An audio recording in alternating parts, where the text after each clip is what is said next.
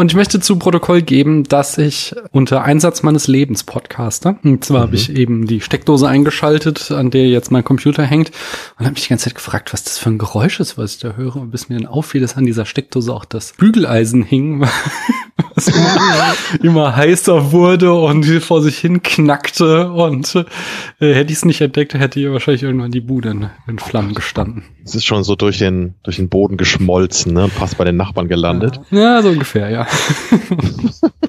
ist David Ayer, oder der Regisseur? Ach, schrecklicherweise ja, ja. Es ist eine ernstzunehmende Wissenschaft, die wir hier betreiben. Einfach so bizarr, dass man versucht, einen Epos über die Post zu machen. Ich kann das auch bis heute nicht glauben, ja. Erzchristlicher Torture-Porn. Nur weil jemand ein großes Kunstwerk geschaffen hat, in welcher Weise auch immer, heißt das einfach nicht, dass das ein toller Mensch ist. So rezipiere ich anscheinend Marvel-Filme, so, so ungefähr wie ich meine Tapete rezipiere.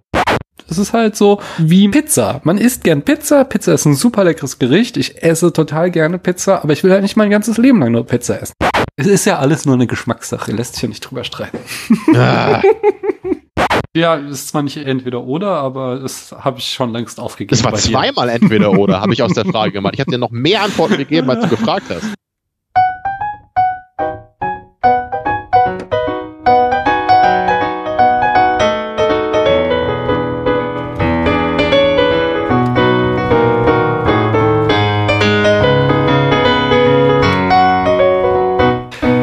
Hier ist Daniel, äh, mitten aus Frankfurt, spreche ich hier im Epizentrum von Corona in Deutschland.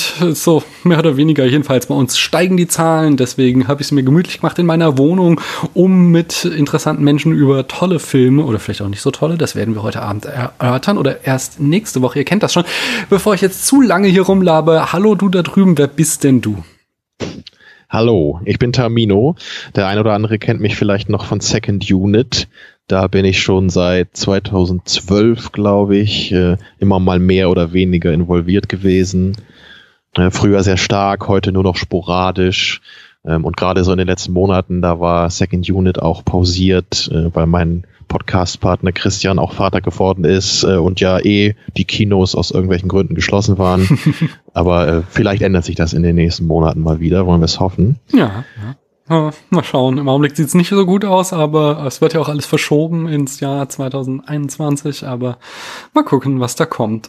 Ja. Äh, bei, ich glaube, beim Enough Talk kann man dich auch noch relativ häufig hören. Stimmt, wenn man Lust ja, hat, da, haben, da haben wir sogar auch gerade äh, was äh, im Ofen, ah, sagen wir mal.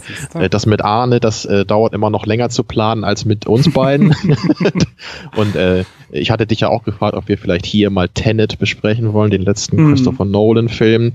Äh, da hast du dich aber noch vorgesträubt, weil du den noch etwas sacken lassen möchtest. Auch durchaus verständlich, gerade bei dem ich Film. Ich habe ihn noch nicht mal gesehen. Ich will ihn immer noch sehen, aber ich irgendwie. Ach so. Man, man denkt es nicht, man denkt, äh, ich sollte viel Zeit haben, aber äh, ich komme irgendwie zu nichts. Von daher äh, kam ich auch noch nicht ins Kino. Ähm, und jetzt muss ich mir tatsächlich langsam mal wieder überlegen, weil es sieht nicht schön aus hier in Frankfurt mit ja. den Infektionsraten. Ähm, Sonst schaust du ihn zu Hause, würde ich sagen. Also die, die allermeisten Leute scheinen ihn zu mögen, spätestens bei der zweiten Sichtung. Oh. Äh, naja, und den werde ich jedenfalls dann hoffentlich möglichst bald in großer, gemütlicher Runde bei Enough Talk besprechen. Na dann. Ja, und ich war ja auch schon ein paar Mal hier zu Gast. Ne? Ist ja, auch genau. wieder eine Weile her. Ich, ich weiß gar nicht, haben wir zum letzten Mal, war das noch, haben wir da über das Harry Potter Theaterstück gesprochen? Oder das kann sein. Also, oder Tiger and ja. Dragon war vielleicht danach, ja. ich weiß es nicht. So vor zwei, drei Jahren war das mhm. jedenfalls. Also ich war auch schon mal ein paar Mal hier, wollte ich nur noch mal fürs Protokoll gesagt haben. Auf jeden Fall. Äh, da lohnt es sich auch immer noch reinzuhören. Das sind schöne Folgen geworden, denn Na klar. Tamino kann toll über Filme reden und äh, das, das, das, das ist schon allererste Sahne. Ne? genau. Ich habe Charts nachzureichen. Und zwar, ich nehme jetzt die Folgen immer so in, in Schwellen auf. Deswegen gibt's hier nicht mehr so jede Folge die Charts der Vorwoche, sondern ich kann euch sagen, dass ähm, Speed auf Platz 21 gelandet ist. Ähm, und zwar lag das vor allen Dingen daran, dass Dennis ihm ja 100 Punkte gegeben hat. Äh, aber bin ich mit einverstanden, der gehört da soweit hoch. Und nur ein bisschen darunter landete Under the Silver Lake auf Platz 23 2021 und da waren Christiane und ich uns ja einig, dass das ein sehr guter Film ist und der auch da in die Top 30 unserer Charts reingehört. Ich bin sehr gespannt, äh, wo der Film landen wird, den wir heute noch besprechen und dann die mhm. Zuhörerinnen und Zuhörer nächste Woche zu hören bekommen. Termino, magst du ein Spiel mit mir spielen? In diesen dunklen Zeiten brauchen wir doch mal ein bisschen Freude. Das ist doch schön. Dann spielen wir nämlich, äh, wie immer jetzt in den letzten Wochen, wieder äh, Lieblingsfilme langweilig erklärt. Ich lese dir einen Lieblingsfilm vor und du musst erraten, um was es sich handelt. In einer treffenden, aber sehr langweiligen Beschreibung. Und das sind Lieblingsfilme von irgendwem. Von jetzt. irgendwem. Es war, wie gesagt, ein Meme auf Twitter oder einfach ein Tweet, der durch die Decke ging und viele tausend Antworten bekommen hat, wo einfach eine junge Frau fragte, erklärt mir mal euren äh, Lieblingsfilm möglichst langweilig und ähm, das dann entsprechend einfach viral ging. Gut. Ein schön, schönes Beispiel war zum Beispiel 2001, äh, Dave kann die Tür mit der Fernbedienung nicht öffnen. Da könnte man ja fast sagen, dass das jetzt nicht mal wirklich eine spielerische Zusammenfassung des Films ist. Jetzt weißt du, worauf du dich einlässt. Komm, wir fangen mal an. Ja, ja, mal schauen, okay. was du Ja, mach siehst. mal. Ein Junge meldet sich krank in der Schule. Seine Mutter gibt ihm einen guten Morgen und einen gute Nachtkuss. Das war's? Ja.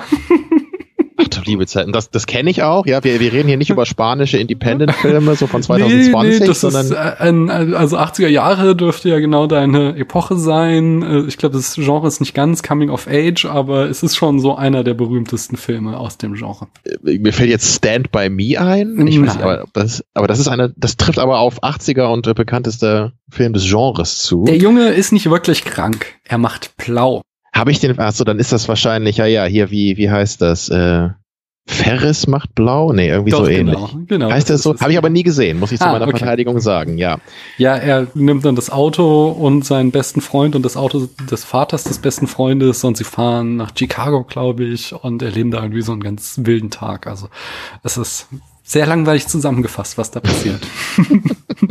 Genauso beim Zoten. Da bin ich mir ziemlich sicher, oder nein, da bin ich mir absolut sicher, denn ich habe die Folge gehört, dass du den gesehen hast. Okay, dann habe ich jetzt Druck. Ja, kleine Leute zerstören Schmuck. Was? Das ist eine 100% zutreffende Beschreibung.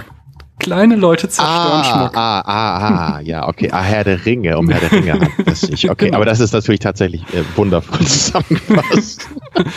okay, der nächste dürfte auch klar sein. Ein Mann im Rock läuft mit anderen Männern in Röcken in Schottland herum und brüllt anderen Männern Obszönitäten entgegen. Also da sind wir also bei unserem heutigen Film angekommen, ja?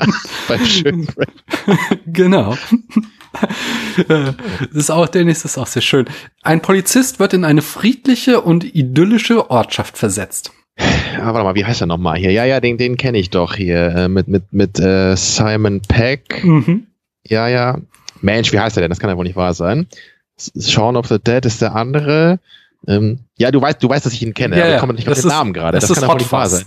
Hot Fuzz, ja natürlich. Genau. Ein aber Film, den ich beim ersten Mal tatsächlich überhaupt nicht mochte, muss ich dazu oh, mal kurz sagen. Echt? Beim zweiten Mal aber äh, deutlich, äh, in, also mehr mochte. Ich will jetzt nicht sagen, dass ich den großartig finde, aber ich konnte auf jeden Fall lachen beim zweiten Mal und wusste, was da auf mich zukommt. Mhm. Und das war auch der erste Edgar Wright-Film, den ich gesehen hatte. Ah, okay. Und ich dachte dann, was ist das denn für ein überdrehter Schwachsinn? also weiß ich immer noch, dass ich das heute so gesehen habe, äh, hm. äh, damals so gesehen habe, ja. Ja, äh, ich, ich finde Edgar Wright ganz großartig. Er gehört zu meinen Lieblingsregisseuren. Ähm, Hot Fuzz ist nicht der beste Film, aber ist schon ein gutes Stück.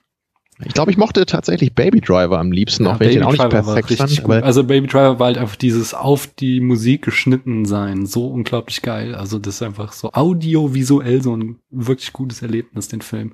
Ja. Aber auch ähm, hier, äh, wie heißt du, hier die Comic-Verfilmung? Scott Pilgrim ja, vs. Genau. the World. Und Shaun ja. of the Dead finde ich auch einfach großartig. Der ist auch klasse gemacht. Also bis auf diesen End of the World. Na, den mag ich auch. Und zwar, äh, absurderweise finde ich ihn genau ab dem Moment richtig gut, wo er voll abdreht steht und die Aliens da sind. So, die meisten Haben wir da mal drüber gesprochen oder so? Ich, nee, ich weiß nicht, aber die meisten fliegen genau an der Stelle raus und sagen, dann ist ja. ein Scheißfilm und für mich ist ab dem Moment bin ich nur noch am Abfeiern. Gut, da bist du aber echt der Hipster da. Weil, also, also ich bin da leider genau Mainstream und ich fand den Film bis dahin nämlich auch sehr lustig und unterhaltsam und dann dachte ich nur, nee, das ist, selbst für so einen Edgar Wright-Film ist mir das einfach zu viel in dem Punkt. Ja, aber alle anderen äh, fand ich ähm, immer wirklich amüsant, dann Oh. spätestens beim zweiten Mal. Ich bin mir auch ziemlich sicher, dass du den nächsten Film mochtest. Ein Typ macht und verkauft Seife. Ah, Fight Club. Hm. Oh, den muss ich eigentlich auch mal wieder gucken. Das ist schon echt zu lange her. War, glaube ich, auch bei unserem Podcast damals dazu, dass ich den zum letzten Mal gesehen habe. Aber das muss so Ja. sechs, sieben Jahre her Ja, sein. Wow. Und Astronauten erleben ein paar technische Pannen. Okay, das kann ja vieles sein. also, das ist ja quasi jede Star Trek-Folge. Astronauten, ein paar technische Pannen. Das ist wirklich sehr Mhm. gemein, weil das trifft. Mir fallen gleich schon irgendwie drei voll Filme ein, auf die es zutrifft. Also, da es Plural ist, würde ich jetzt mal Gravity ausschließen. Ja, Es sind ja auch zwei Astronauten, aber ist, die meinen hier nicht Gravity, aber würde auch da drauf Doch, zutreffen. stimmt. Am Anfang sind es noch zwei. Du hast recht, ja. Ja, was haben wir denn sonst? Es gibt wirklich jede Menge. Da musst du mir vielleicht noch einen kleinen Tipp geben. Wir haben eben schon drüber gesprochen. Was? Nochmal über 2001 oder was? Genau. Es ist 2001 wieder. Ja, Ja, ja. Alien würde jetzt nicht so passen. Ne? Da, Ja, da es sind andere es Dinge so schuld. Die technischen Pannen bei Alien, genau. Eben, ja. Ja. Naja, aber äh, Dings, ich musste noch hier an, an, wie heißt der, Apollo 13 denken zum Beispiel. Genau, Ja. da, habe ich auch gerade relativ, ich habe den noch nicht gesehen. Ja. Der nächste, da, Ja. da, da weiß sogar auch wieder, dass du den magst. Ein Mann verlässt seinen Ortsverein und hilft seinem kleinen Bruder bei einem Re äh, Geschichtsreferat. Ah, ah, American History X. Ich finde Ortsverein sehr schön. Also das, das ist mein Favorit bisher, muss, muss ich ganz klar sagen. Weil das, ich habe das richtig in meinem Hirn rattern hören gerade, weil ich irgendwie wusste, dass, dass mir das bekannt vorkommt, aber es ist so entfremdet, ne? Also äh, mein, definitiv mein Platz eins bisher hier. Wie ist es mit Ein Hausmeister hat Probleme bei einem Schreibprojekt? Aha. Und du, bist du sicher, dass ich das kenne? Das weiß ich nicht, aber es ist sehr berühmt, der Film. Hausmeister. Schreibprojekt. Ist Forrest Gump ein Hausmeister? Nein, Schreibt er ein Buch? nein, Nee. ist nicht Forrest Gump. Nee, da, da kann ich leider gerade nichts zu sagen. Das tut mir leid. Es ist äh, der Hausmeister eines großen Hotels im Winter. Ah, oh. Ja, dann ist es wohl Shining. Genau. Wow, okay. Das äh, war tricky, ja. Ich wusste tatsächlich nicht mehr, dass er da als Hausmeister angestellt ist. Ja, gut, aber Doch, was doch. soll er da sonst machen? Ja. Gast ist er wohl nicht alleine da. Ja, aber hätte man drauf kommen können. Doch, das, das muss ich, muss ich schon sagen. Ja, das ist schwach von mir. Das nächste ist auch äh, eine sehr ein Understatement, äh, ein Understatement von einer Filmbeschreibung, was jetzt kommt. Ein deutscher Politiker nähert sich dem Ende seiner Karriere. Gibt's schon eine Doku über Merkel? ähm, Nein, nein, es ist ja, ich muss jetzt echt sofort an, an Herrn Kohl denken, aber ich weiß nicht, ob es über den mal einen Spielfilm gab. nein, es ist ein es ist länger her. Ein deutscher Politiker, wie wär's, ähm, nee, wie wär's mit der Untergang? Genau, das ist es. Super, okay. Dann kann ich das vom Shining wieder ausgleichen hier. Und eine habe ich noch. Äh, ein Bankier geht ins Gefängnis und verbringt seine Zeit damit, an einer Wand zu kratzen. Ah, das ist natürlich die Verurteilten, ne? Genau. Oder Shawshank Redemption, ja. Ja, die, die Nummer eins der IMDb seit äh, gefühlt einer Unendlichkeit. Äh, Ja. Da haben wir auch mal eine Second Unit Folge zu gemacht. Äh, Das habe ich damals nämlich auch echt angestoßen, so mit dem, äh, mit der Aussage, nicht, dass der Film irgendwie schlecht sei oder so, sondern einfach dieses, warum ist so ein Film, der für mich immer so total klar im netten Mittelfeld verordnet war, irgendwie bei so vielen Mhm. Leuten anscheinend äh, das, das unendliche Meisterwerk, das gleich äh, neben äh, The Godfather steht, ne? äh, habe ich bis heute nicht so ganz verstanden, muss ich sagen. Ne? Obwohl der Film, wie gesagt, nicht schlecht ist oder so. Ja. Aber Nee, es Ah, war mal, äh, ich glaube, bei ähm, äh, Unspooled oder ähm, dem Vorgänger-Podcast The Canon von Amy Nicholson hat die das mal erklärt, dass einfach der Film damals, als die IMDB gegründet wurde, Mitte der 90er, äh, einfach hoch und runter lief im amerikanischen Kabel-TV und dann halt auch so genau die äh, Zielgruppe der IMDB, so mittelalte weiße Männer, ähm, den Film cool Mhm. fanden und den damals so hoch gewotet haben, dass der so einen großen Stimmenvorsprung vor allem anderen hatte, dass da ewig nichts rankam und dann wurde es so zu so einem Selbstläufer quasi, das halt einfach so, oh ja, ist so ein guter Film, der steht auf Platz eins, dass dann alle quasi auch äh, sich darauf einigen konnten im Mainstream, sag ich mal. Du, das klingt nach einer sehr schlüssigen Erklärung. Ne? Ja. Also wenn, wenn der da jetzt irgendwo in den Top 50 stehen würde, dann äh, könnte ich das auch so hinnehmen. Aber so ist das tatsächlich bei, bei fast allen Filmen, die da irgendwo so in den Top 20 sind, ist das so der einzige, wo ich immer einfach total denke, was macht dieser Film da? ne, ja, kann ich verstehen. Ne? Aber also, oh. also auch, auch, bei sowas wie The Dark Knight jetzt, ne, der jetzt auch für mich jetzt irgendwie kein Lieblingsfilm ist, aber da verstehe ich eben, ne, der hat halt ein ganzes Genre irgendwie neu geprägt, ne, mhm. eine ganze Generation von äh, Filmfans. Ne solche Gründe fallen einem, fallen einem immer ein bei vielen der Filme, auch wenn man da jetzt vielleicht nicht die persönlich so schätzt. Aber bei dem, ja, da muss es dann wohl so etwas externe Gründe haben. Ja, ja. Ich, aber ich habe ihn noch ewig nicht gesehen. Ich müsste mal wieder reinschauen. Äh, ich glaube, den werde ich mal meiner Tochter demnächst mal vorführen und mal gucken, wie die drauf reagiert. Ich Ob sie den spannend genug findet, ja, bin ich, ja, ja, bin ich, ich ja mal gespannt. Ich zeige ihr in letzter Zeit eh immer so, so Klassiker und so, dass sie, wir haben so einen Deal, sie ähm, zeigt mir Anime-Serien, weil das ist ihr Genre und ich kenne mich da gar nicht aus. Das heißt, ich muss dann mit ihr immer Anime-Serien gucken und ich darf ihr dann alte Filme zeigen. Aber das klingt doch durchaus fair. Ja, ja, es macht doch Spaß. Ja? Also da, ich lerne da auch viel Neues und viel Spannendes. doch, auf jeden Fall. Also äh, ich habe sehr begeistert Death Note geguckt. So ein bisschen zu lang gelaufen, die Serie. Am Ende hatten sie ein paar Umdrehungen zu viel äh, drinne, wow, aber also das, das kenne ich ja sogar hier. Ja, also das ist ja. Siehst du, aber das, das fand ja, ich richtig gut. Das ist einfach ein richtig guter Thriller. Und ich glaube so, das, das erste Drittel fand ich, ist auch jetzt Jahre her, dass ich das mhm. gesehen habe. Ich fand das erste Drittel auch ziemlich cool. Ich bin mir aber ziemlich sicher, dass ich danach das nicht mal ganz geschaut habe, sondern eher so noch ein bisschen zum Ende gesprungen bin oder so, weil das, ich hatte yeah. dann auch in Reviews gelesen, dass viele auch sich ausgeklinkt hatten und ich selber war dann auch nicht mehr so happy damit. Ja, ja, also daher also, also die Art ist definitiv über den Hai gesprungen irgendwann und sie haben zu abgedrehte Sachen gemacht, um es einfach weiterzutreiben, anstatt jetzt einfach zu sagen, okay, das nehmen wir mal als Ende der Serie. Ja, ich muss aber nur sagen, ich bin wirklich kein Anime-Experte. Ne? Oh. Ich kenne eben äh, ein paar dieser Klassiker-Filme wie Ghost in the Shell und Akira, die ich halt auch sehr, sehr schätze. Ähm, und ähm, ich habe mal Cowboy Bebop gesehen, weil das mhm. früher ähm, auf MTV lief ne? und kenne auch so fast alles andere eben, weil es mal auf MTV lief daher, ich, ich bin da jetzt echt niemand, der jetzt so immer guckt, ne, was gibt's da jetzt für neue Serien im Anime-Bereich? Ja, Dragon mhm. Ball kenne ich halt auch noch. So, das, das war's halt, so was jeder mal gesehen hat.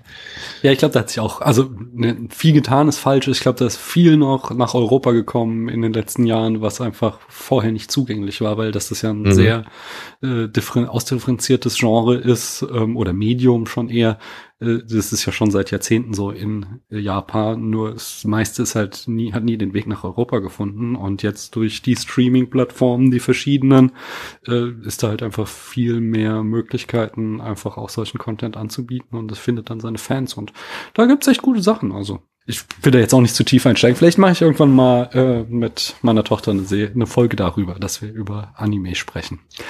Aber wir müssen mhm. ja eh immer noch unsere Star Wars-Reihe zu Ende machen. Aber Kommt alles. Bis dahin erzähle ich lieber nochmal, was macht eigentlich Shia LaBeouf? Nämlich. da bin ich jetzt übrigens sehr gespannt. Ja, drauf, es ist ganz, ganz wichtig. Es gibt viele neue News. Es hat sich ganz einiges nur, angehäuft, ja. Ich, also ich bin äh, tatsächlich, meine letzte News von Shia LaBeouf war immer noch, was heißt News? Also seit ich von ihm quasi nichts mehr gehört habe, war seit dieses äh, tolle Motivationsvideo da mal oh, so wow. viral gegangen ist, ne? mit Just do it. Ich weiß nicht, war das äh, auch so vor fünf, sechs Jahren oder so? Ja, das ist so ungefähr um den Dreh kommt es hin. Ähm, ja, vielleicht vielleicht habe ich noch ein obskures äh, Online-Video danach mal gesehen, wo er mit irgendeinem Fan da äh, irgendwie aneinander geraten ist oder irgendwas. Äh, aber ich habe ihn seitdem nicht mehr so wirklich wahrgenommen. Also bin ich gespannt, was du mir da jetzt für tolle, hm. tolle News geben kannst. Es gibt immer neue News. Ähm, also er ist, er ist er vor allen Dingen auch ein großer Künstler, muss man mal sagen, Alter. Nicht? Ähm, äh, nee, ohne Scheiß. Also er hat, äh, ach, kommen wir gleich zu. Es gibt also erstmal, ähm, ist er leider ausgestiegen aus dem zweiten Film von Olivia Wilde, Don't Worry, Darling. Olivia Wilde hat ja hier mit Booksmart letztes Jahr ihr Debüt gehabt. Äh, so ein Coming-of-Age-Film, der ganz äh, positiv angenommen wurde. Und genau mein Ding, ja. Ja, aber jetzt geht sie halt in eine ganz andere Richtung. Jetzt macht sie einen Thriller, einen Psychothriller, Don't Worry, Darling. Und hat auch eine hochkarätige Besetzung. Ich weiß jetzt nicht mehr alle, aber Shia LaBeouf ist jetzt aus Terminkonflikten, musste er sich aus dem Projekt zurück ziehen und er, er wird ersetzt durch Harry Styles, diesen One Direction Boyband Sänger, der auch schon bei Dunkirk die, den einen von den Jungs gespielt hat. Ähm, und es ist dann auch erst der zweite Film von Harry Styles, äh, der nach mhm. Dunkirk. Kann man gespannt bleiben. Dann ist es schon ein paar Wochen her jetzt, es hat sich so ein bisschen was angesammelt, wie gesagt, äh, der Film Pieces of Woman, äh, wo Shire die männliche Hauptrolle spielt, der lief ja bei den Filmfestspielen von Venedig und da hat seine Partnerin äh, Vanessa Kirby, die die weibliche Hauptrolle spielt, die hat da den Schauspielerinnenpreis von Venedig erhalten und zudem hat Netflix den Film dann im Anschluss daran gekauft. Das heißt, wir dürfen ihn bald auf Netflix gucken. Wie siehst, wie stehst du da äh, zu Streaming? So dieses, dass äh, die großen Streaming-Plattformen jetzt immer mehr shoppen gehen auf so Festivals. Findest du es gut oder findest du, nee, die sollen das lassen? Es ist eine Gefahr fürs Kino und solche Filme gehören eigentlich ins Kino. Das ist, ja, das ist ein schwieriges Thema. Da versuche ich mich jetzt mal kurz zu halten, damit das hier nicht den Rahmen sprengt. ja. Ähm, also ich, ich finde halt, was, was für mich das schwerwiegendste Problem in der Kinolandschaft ist in den letzten Jahren, ist einfach ähm, unabhängig, wie man qualitativ zu Marvel-Filmen steht. Ja, ob man die richtig scheiße findet oder ein riesiger Fan ist. Das Problem ist einfach, dass sie die Kinolandschaft so stark dominieren, mhm. dass sie in Finanzierungshinsicht äh, fast alle Projekte schon ähm, bevor sie starten, irgendwie verdrängen oder so sehr stark in eine Richtung drängen.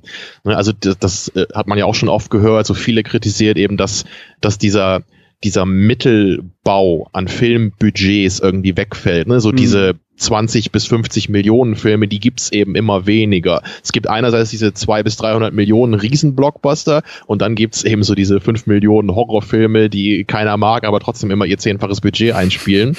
Ähm, ich vereinfache das jetzt mal so ein ja, bisschen. Ja. Ne? Und, und in dieser Kinolandschaft halte ich es eben für äh, gefährlich, äh, dass so diese mittleren Projekte ne, so völlig untergehen inzwischen. Mhm. Und da sehe ich zumindest eine Chance, dass durch diese Streaming-Plattformen, so Amazon Prime, Netflix etc., dass es da einfach wieder ein, ein Portal gibt, wo diese Filme Beachtung finden mhm. und wo Leute sie zumindest schauen können und dass es vor allem eben auch gerade mit Netflix jetzt dann auch Geldgeber gibt, die sowas finanzieren können. Mhm. Ja, und das das finde ich zumindest ähm, ist eine Chance dabei. Ne? Das heißt aber nicht, dass ich das deswegen äh, jetzt, äh, dass ich hier ähm, die Hände in die Luft schlage und sage Hurra.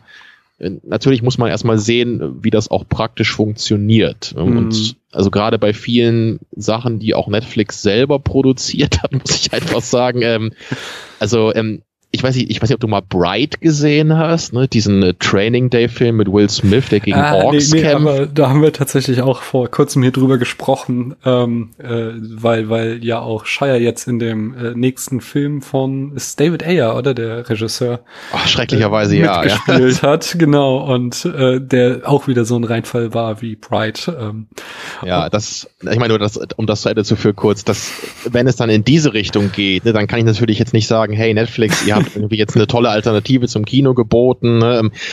Also ich, ich weiß nicht, diesen Annihilation, den hat ja, glaube ich, mm. auch, äh, Annihilation heißt er, glaube ich, den haben die ja auch produziert und das war jetzt für mich auch kein ja, Meisterwerk. aber das genau so auch, dass der, der also den, den eingekauft, quasi. genau, weil, weil er auch keinen Kino-Release bekommen hätte und dann haben sie. Ja, aber Okay, ja. aber das, das wäre ja das, was ich mir wünschen würde, ne? dass man da eben dann sagt, hey, ähm, der Film wäre vielleicht sonst untergegangen, mhm. ist halt von Alex Garland, das einfach äh, ein Künstler ist, der mich sehr interessiert, ne? auch wenn der Film jetzt für mich nicht völlig funktioniert hat, aber ich, ich mochte ihn, ich fand ihn interessant. Also wenn wir das dann haben, ne? so, so quasi Netflix vielleicht als, als Auffangbecken für Filme, die sonst ne, gar nicht realisiert werden könnten oder völlig unter dem Radar bleiben, dann mhm. wäre es was Positives.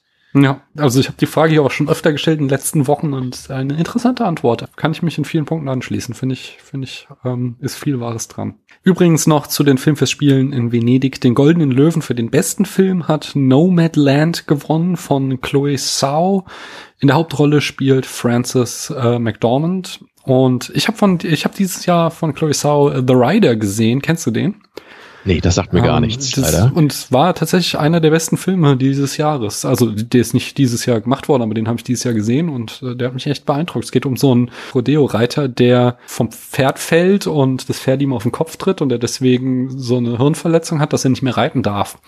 Und dann geht es halt so ganz stark um diesen Konflikt, dass er, also das, was er liebt, nicht mehr machen darf und halt auch dieses, was machst du, wenn du ein Cowboy bist und dir das genommen wird, was quasi dein, deine Identität ausmacht und so. Mhm. War, ein- war ein richtig guter Film. Ist auch irgendwie so, ich glaube, tatsächlich mit Laienschauspielern und der, der Hauptdarsteller war tatsächlich genau so ein äh, Rodeo-Reiter, dem das passiert ist. Mit Okay. dem sie das gespielt hat. Hat mich sehr, sehr beeindruckt. Kann ich auf jeden Fall empfehlen. Wieso, wieso erinnert mich das jetzt an das Remake von Rear Window mit Christopher Reeve? Das Daran muss ich jetzt gerade denken. weil es Achso, bei Christopher Reeve auch im Rollstuhl, ich verstehe. richtig, weil er ja auch ja. ne, wirklich gelähmt war und Okay. dann man versucht hat, da äh, irgendwie das filmisch zu verarbeiten. Nee, nee, aber das war, war sehr einfühlsam, sehr, äh, trotzdem sehr, sehr schöne Bilder auch und ähm, war einfach Vielleicht auch besser gut. als das Remake Ja, äh, von das ist- Rear also Window. Ich habe das nie gesehen. Ich habe auch jetzt, das kommt ja irgendwie auch demnächst auf Netflix, das äh, Remake von Rebecca, dem Hitchcock-Film, wo ich schon heute auf Twitter lästerte, wieso muss man Hitchcock-Filme nochmal machen? Schaut euch die alten an, sie sind richtig gut. So. Aber die sind doch in schwarz-weiß, sowas guckt Ja. man doch heute nicht mehr. Ja. Ne? Ja, ich bin ja nicht so ein riesen äh, Hitchcock-Fan wie du, aber dennoch äh, stimme ich dir absolut zu, äh, dass dass ich jetzt, ich meine, ich gucke diese alten Filme nicht und denke, ah ja, ne, hätte man hier und da, ne, dies und das anders gemacht und anders erzählt, dann hätte der Film so richtig perfekt funktioniert. So, äh, nee, also das ist äh, einfach eher von der von der Art äh, und von dem Thema nie so ganz mein Ding gewesen. Skandal. Also, da müssen wir irgendwann auch nochmal drüber reden. Das kann ich ja eigentlich auch nicht so stehen lassen, dass, dass du da die Meisterschaft Nee, das- nicht erkennst. Dass ich hier so ein subjektives Präferenzurteil fälle. Also sowas kann man überhaupt nicht so stehen lassen. In Nein, einer das- Filmdiskussion erst recht nicht. Auf gar keinen Fall. Das ist alles objektiv hier. Es ist eine ernstzunehmende Wissenschaft, die wir hier betreiben. So. So, ich habe aber noch mehr über Shire. Es ist, wie gesagt, viel passiert. Denn, und ähm, das ganz ähnlich dem, was du noch in Erinnerung hast, Shire steht nämlich mal wieder vor Gericht und zwar wegen Hutdiebstahls. es ist bislang noch nicht viel mehr passiert irgendwie. Also man, man weiß noch nicht genau, was dahinter steckt. Man weiß nur, dass er Streit mit irgendeinem anderen Mann hatte und dann kam es irgendwann zu einem Handgemenge und am Ende soll Shire den Hut des Mannes gestohlen haben und weggerannt sein und der hat ihn dann deswegen angezeigt und da kommt es jetzt irgendwie demnächst zu einem Prozess, aber was so Da sollte man dranbleiben, ja. Finde ich auch. Ich meine, hey, wann, wann steht schon mal jemand wegen Hutdiebstahls vor Gericht? Also, ich find's großartig. Vielleicht wird das ja verfilmt. Aber die, die, nee, aber die, die beste Shire News ist die letzte. Und zwar, ich weiß nicht, ob hast, es gibt ja jetzt so ganz viele so Table Reads, weil die, die ganzen Hollywood-Schauspieler, die hocken ja auch zu Hause und können nichts machen. Und dann gibt's immer zu irgendwelchen Charity-Geschichten, dass halt die Drehbücher von irgendwelchen bekannten Filmen in so Table Reads über Zoom-Sessions aufgenommen werden und ähm, dann halt live gestreamt. Und da gab es nämlich auch eine, wo Shire mitgemacht hat und auch ähm, hochkarätig besetzt. Das war hier das Drehbuch zu Fast Times at Richmond High. Ähm, auch diesen 80er Jahre Coming of Age. Das zieht sich heute irgendwie durch, nicht? Ähm, Ja, nur, weil du immer schön Filme nennen möchtest, von denen ich noch nie gehört habe, weil es Ah. nämlich die ich Coming-of-Age-Klassiker habe den auch nie, ich habe den auch nie gesehen, aber das soll auch ein toller Film sein oder also soll so einflussreich wiederum. Äh, jedenfalls da haben mitgemacht ähm, Brad Pitt und Jennifer Aniston. Das war das große Ding, weil die zum ersten Mal seit ihrer Scheidung vor keine Ahnung 20 Jahren oder so wieder zusammen vor der Kamera waren. Es war noch dabei Julia Roberts, Morgan Freeman hat die Regieanweisung gelesen, ganz großartig. Ähm, Sean Penn, äh, Matthew McConaughey, Charlotte Buff, John Legend, Ray Liotta, Jimmy Kimmel und noch ein paar Leute. Ähm, und das Lustigste war, dass Sean Penn spielt im Original Fast Times at Richmond High den ähm, so, so ein Stoner und den hat diesmal eben Shia LaBeouf gesprochen und Shia hat, das haben äh, alle durch die Bank weg gesagt, allen anderen die Show gestohlen. Ähm, er hat, wie gesagt, äh, Spicoli, diesen Kiffer, vorgelesen. Und äh, Sean Penn hat sich auch die ganze Zeit immer dann bepisst darüber, wie Shia LaBeouf den gespielt hat. Nämlich der, der ist einfach mal wieder all in in seinem Method Acting gegangen, während die anderen da einfach in ihren, äh, äh, was weiß ich, Jogginganzügen oder nein, die sahen schon alle gut aus, aber die saßen halt alle zu Hause und haben das Drehbuch vorgelesen und haben ein bisschen betont. Und Brad Pitt hat sich mal an einer Stelle, wo äh, halt in so einem äh, sein Charakter in so einem Diner arbeitet, hatte sich mal so ein Hütchen, so ein Papphütchen aufgesetzt und äh, das war aber so schon ähm, äh, quasi die Krönung von allem, aber dem gegenüber ähm, hatte halt Shire, saß die ganze Zeit in seinem Auto, in seiner Garage, weil eine wichtige Szene seines Charakters in einem Auto spielt. In einer anderen Szene ist sein Charakter äh, halt, kommt halt auch oben ohne in dieses Diner, woraufhin er sich natürlich auch das äh, Hemd ausgezogen hat. Und äh, auch wiederum in einer anderen Szene rauchte er vermeintlich einen Joint. Ähm, die Presse fasste das alle als, boah, er, er kifft da hier auf der Leinwand oder, oder im Fernsehen, aber er ist eigentlich viel zu viel Profi. Ich glaube nicht, dass da wirklich Gras drin war, sondern äh, er hat danach ja auch weitergespielt. Von daher hat er da, ich glaube, es nur gefaked, aber so oder so, er hat auf jeden Fall so richtiges, eine richtig krasse Show abgezogen und auch diesen Kiffer richtig stoned gespielt. Von daher, äh, äh, er war auf jeden Fall der Höhepunkt. Ich kann euch allen nur raten, ähm, einfach mal auf YouTube ähm, irgendwie nach ähm, Fast Time at Richmond High, Table Read, Shia LaBeouf zu googeln. Da kann man sich so die Höhepunkte in einem Zusammenschnitt angucken, wenn man nicht irgendwie die kompletten anderthalb Stunden sich anschauen will. Und das ist schon, macht schon sehr, sehr viel Spaß. Also er, er ist einfach, geht voll äh, auf die Zwölf. also der Typ kann ja auch was. Ja, ne? Das ja. ist ja immer das Interessante bei ihm. So, er hat eben Schrott gemacht wie Transformers, so, wo, wo kein Schauspieler glänzen kann, ja, in solchen Filmen. Aber ähm, nee, ich weiß nicht, also im letzten Jahr, also er hat ja vor allen Dingen auch mit diesen Transformers und so, das war ja auch so, das habe ich ja alles schon erzählt, aber ich wiederhole es natürlich gerne als Fan.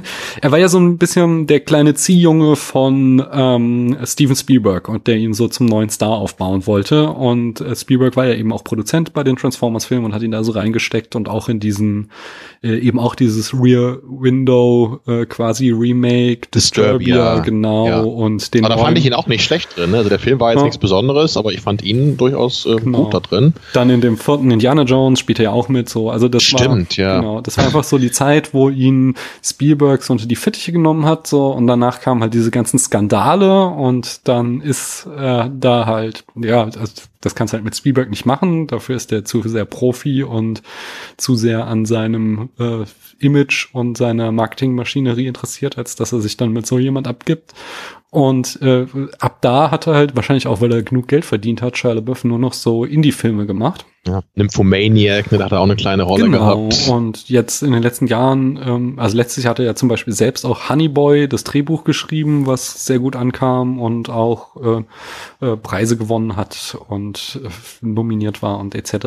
Und wo er seinen eigenen Vater gespielt hat. Und er war in diesem The Peanut Butter Falcon, was auch so ein süßer Indie-Film jetzt einfach war, war nichts Besonderes. Aber es gab immer wieder, immer wieder spannende so Indie-Filme, wo er drinne war und auch interessante schauspielische Rollen, was ich zum Beispiel auch ziemlich gut fand, war dieser Borg McEnroe. Ähm, der halt einfach so. Den habe ich sogar auf der Watchlist tatsächlich mal, ja. Der war dann noch bekannt genug, äh, um mich als Tennis-Fan zu erreichen. Ja, das nächste. Und das ist ja. das, also das passt halt, das ist natürlich einfach auch extrem gutes Casting, dass du halt Shia LaBeouf, der auch so dieses cholerische immer dem zumindest nachgesagt wird. Und ähm, dann, dass der McEnroe spielt, äh, das passt natürlich wie die Faust aufs Auge und das, das auch absolut, absolut ja. richtig, richtig gute Rolle und den mochte ich sehr gern, den Film. Ja, Wusstest du vorher, wer John McEnroe ist? Äh, ja, ich bin ja ein bisschen älter, nicht? ich habe den sogar, also früher habe ich jetzt sogar, als ich nur noch drei Programme hatte, habe ich sogar Tennis geguckt und okay, ähm, so hätte ich dich nämlich jetzt gar nicht ja, eingeschätzt. Du bist ja auch so ein Philosoph ne? Ja, und ja, Capoeira interessiert. Ähm, ich treffe selten Leute, die sich für Tennis interessieren. Ich wünschte, ich würde mich für Tennis interessieren, haben nicht Tokotronic gesungen. Aber äh, nee, nee, also, war tatsächlich so in meiner Kindheit meine Eltern hatten nur drei Fernsehprogramme, da hast du alles geguckt, was lief. Hauptsache, es, also das muss nicht die Lindenstraße sein. So, wenn wenn dann Tennis kam, warst du glücklich. Und äh, dann in der Kindheit in den 80ern, da habe ich sogar noch John McEnroe mitbekommen. Dieses, wie heißt der denn? Hieß er, der, das will jetzt nicht rassistisch sein, aber hieß er Michael Chang, dieser kleine Asiat, der dieses Den gab's auf jeden Fall. Ja, ja. der hat so ein super berühmtes Spiel gegen McEnroe in Wimbledon gemacht. Ich glaube, es war sogar das Finale, wo ähm, eben auch McEnroe verloren hat und sich immer mehr in seine Rage gestürzt hat. Und dann irgendwann. Ja, noch mit langen Haaren wahrscheinlich dann auch noch. Ne? Ja, und dann hat irgendwann ja. vor allen Dingen Chang äh, ganz dreist einen Aufschlag von unten gemacht. Oh, ja. und dann ist halt McEnroe voll ausgeflippt, weil er das halt so als Affront ansah, dass er sich wagt, in einem Finale gegen ihn Aufschlag von unten zu machen. Und es ist, also ja, das habe ich damals zum Beispiel live im Fernsehen gesehen. Ja, ich bin beeindruckt äh, von deiner Allgemeinbildung. Danke, danke, danke. Das war jetzt neulich, guck mal, das habe ich zum Beispiel nicht wiedergefunden. Es ist doch, äh, da gab es doch jetzt gerade, das habe ich, jetzt gucke ich kein Tennis mehr, aber das ging halt so durch die Medien, wo ähm, Nadal war das oder disqualifiziert wurde, weil er doch so eine Linie. Novak Djokovic, ja. Ah, genau. Ab. Und ich meine mich erinnern zu können, dass Pete Sampras mal mit einem Ass eine Linienrichter entweder hart verletzt oder sogar getötet hat oder sowas. Also dass da ein ganz krasser ähm, Unfall passiert ist, weswegen die so äh, empfindlich jetzt auch sind mit sowas. Und aber ich habe das dann gegoogelt und konnte es nicht wiederfinden. Vielleicht habe ich mir das auch nur eingebildet. Also ich meine auch mal gehört zu haben, dass so ein Balken tatsächlich mal gestorben ist, weil er vom Und es war ja der Pistol Pete, der so krasse Asse schlagen konnte, die so schnell waren wie ja, die von keinem anderen. Ich meine, das, ich, ich vermute allerdings, ähm, dass das also wahrscheinlich, wenn es ein Ass ist, glaube ich nicht, dass es dann noch gefährlich genug ist, dass sowas passiert. Ja. Das kann eigentlich nur sein, wenn man jemanden direkt trifft, würde ich vermuten. Ja, ja, Weil sobald der Ball auf dem Boden ist und abprallt, ist er, glaube ich, schon zu langsam, dass es so schlimm sein kann. Äh, aber das ist jetzt auch gefährliches Halbwissen. Ja, aber es kann naja. sein, dass er da den Ball verzogen hat. Aber ich hab, hatte halt eben sowas in Erinnerung und das, weil so viele reagiert hätten, das wäre total übertrieben, den deswegen zu disqualifizieren. Und dann dachte ich so, ja, nee, Moment, da ist doch mal was echt Schlimmes passiert. Deswegen sind diese Empfehlungen. Ja, ja. Ich, ich glaube, die haben dann irgendwann auch die Ball Ballkinder etwas weiter nach außen gesetzt, von wo die immer loslaufen, um den Ball zu holen, damit die nicht so nah am Netz sind. Hm. Äh, und deswegen wurde das eben jetzt auch so klar in den Regeln implementiert. Ich habe die Szene auch dann oft gesehen, ähm, es ist halt eher so fahrlässig von mhm. Djokovic gewesen. Er hat da ja nicht absichtlich auf jemanden gezielt. Es war halt eher so ein, so ein genervtes Ball nach hinten schlagen. Jetzt auch nicht mit vollem Speed, aber schon äh, mehr, als man das äh, normalerweise machen würde. Mhm. Und dann äh, hat er eben die Linienrichterin da unglücklich am Hals getroffen, sodass sie kurz keine Luft bekommen hat und natürlich auch einen Schreck bekommen hat. Mhm. Ähm, ja, da hat man sich dann regelkonform verhalten. Aber es war natürlich äh, einfach eine, eine bittere Situation, weil der Turnierfavorit auf diese Weise dann ausgeschieden ist. Ne? Will ja eigentlich niemand ähm, naja, ja. aber so war eben die Regel. Also deswegen, es war klar in den Regeln definiert, wenn das äh, passiert, dann äh, muss so gehandelt werden. Äh, deswegen war es halt einfach von Anfang an klar. So. Aber wenn hier jemand von den Zuhörenden da noch mehr weiß über meine bruchstückhaften Erinnerungen über diesen Unfall, der da mal passiert ist, da bin ich äh, über jeden Hinweis in den Kommentaren froh, weil ja. also ich kann dir da so keine Ruhe, dass, dass ich da irgendwie sowas in Erinnerung habe, aber beim Googlen einfach überhaupt nichts gefunden habe in die Richtung.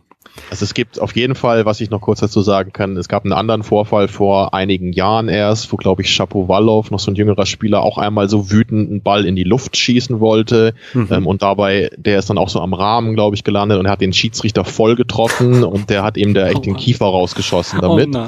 Also der musste wirklich äh, in die Notaufnahme da operiert werden. Und ich, ich glaube aber, die beiden sind inzwischen auch, äh, die haben das alles geklärt und sind, glaube ich, sogar befreundet oder so seitdem.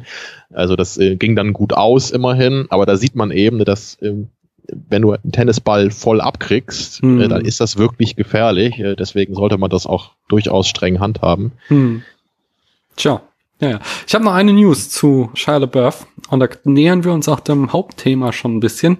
Nämlich, er wird mitspielen in der Komödie Rothschild und zusammen mit keinem anderen als Mel Gibson. Und das hat mhm. eben für einiges Rumoren im Internet erzeugt, denn es soll eine schwarze Komödie über den New Yorker Geldadel werden äh, unter der Regie von John S. Bard, Bard, ich weiß, wie er ihn ausspricht, kenne ihn auch nicht, den Regisseur. Mel Gibson spielt den Vater von Shia LaBeouf und das ist schon mal ganz spannend, weil äh, Shia wollte Mel Gibson eigentlich als den Vater in Honey Boy haben und hat ihm auch das Drehbuch damals zugeschickt und Mel Gibson hat sich einfach nie zurückgemeldet, weil er wahrscheinlich überhaupt keine Ahnung hatte, wer dieser Shia LaBeouf ist und das führte dann dazu, dass am Ende Shia selbst den Vater gespielt hat, was so ähm, äh, quasi dann mit zum Marketing-Gag dieses Films wurde, dass er seinen eigenen Vater spielt. Aber äh, was halt jetzt äh, den quasi Mini-Shitstorm schon wieder ausgelöst hat, war der Name des Films, der halt ja ganz stark an die Familie Rothschild, diese berühmte Bankiersfamilie, erinnert.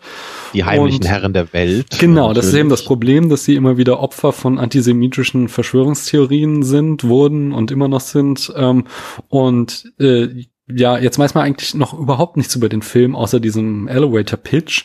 Aber das Internet regt sich ja gerne auf. Und zwar natürlich, weil äh, Mel Gibson hier nicht die richtige Besetzung sein soll. Und er äh, hat eben eine äh, antisemitische Vergangenheit und äh, da war zumindest Stirnrunzeln bei vielen Leuten. Wie kann er denn irgendwie einen mutmaßlich jüdischen Banker oder eine Anspielung auf einen jüdischen Banker spielen, als irgendwie immer wieder mit Antisemitismus in Verbindung äh, gebracht werdender Mensch. Da komme ich gleich noch mehr zu, nur noch zur Vollständigkeit. Ähm, LaBeouf seinerseits ist mütterlicherseits Jude und Judentum wird ja auch über die Mutter weitergegeben. Also wahrscheinlich ist er dann, ich weiß, er ist irgendwie gläubig, aber ich weiß nicht, ob er jetzt ähm, Christ oder Jude ist. Ich kenne mich nicht genug aus. Egal, ich wollte jetzt eben in diese Vergangenheit von Mel Gibson eintauchen. Aber bevor ich das mache, wie stehst du denn zum Mel Gibson? Hm. Ja, ich, ich muss tatsächlich sagen, Mel Gibson war vor langer Zeit mal einer meiner Lieblingsschauspieler. Mhm. Und das hatte auch mit Braveheart zu tun, denn einst habe ich diesen Film Lieblingsfilm genannt. Aber das ist wirklich sehr, sehr lange her. ähm, damals war ich schon noch Kind, kann man sagen. Ähm, aber ich, also ich schäme mich da nicht für heute, das würde ich nicht sagen, obwohl der Film heute wirklich weit von dem Lieblingsfilm entfernt ist bei mir. Aber mhm. ich kann immer noch ganz gut verstehen, was ich damals in dem Film gesehen habe und ich würde auch immer noch sagen, dass es da einige Stärken gibt, ne, die ich heute noch genauso sehe wie damals. Ja, aber eben weil ich diesen Film so toll fand, ähm, bin ich dadurch so an Mel Gibson gekommen und ich habe auch noch mal so die Filmografie überflogen. Ich habe auch echt fast alles Relevante von ihm gesehen, würde ich jetzt mal so behaupten. Mhm. Ähm, also später habe ich dann auch so die Lethal Weapon Filme für mich entdeckt, wo ich auch äh, den ersten immer noch ziemlich stark finde bis heute. Also die, die Fortsetzung werden eigentlich immer so ein Tick schwächer, glaube ich, und braucht man auch nicht wirklich gucken. Aber der erste, den finde ich immer noch äh, ist ein durchaus starker Film für das, was er ist. Und, natürlich die Mad Max Filme, ähm, wobei man da Teil 3 auch äh, durchaus vernachlässigen kann.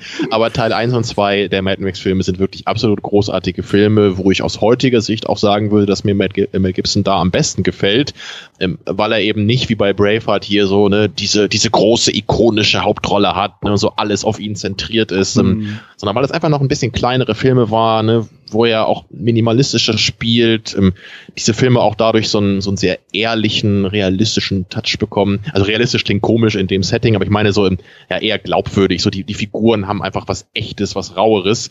Und das äh, würde ich halt bei Braveheart einfach überhaupt nicht so sagen. Das ist äh, wirklich ja eher wie so ein äh, Theaterstück oder so. Ne? Hm. So, so sehr ähm, alles so episch und wirklich ziemlich dick aufgetragen.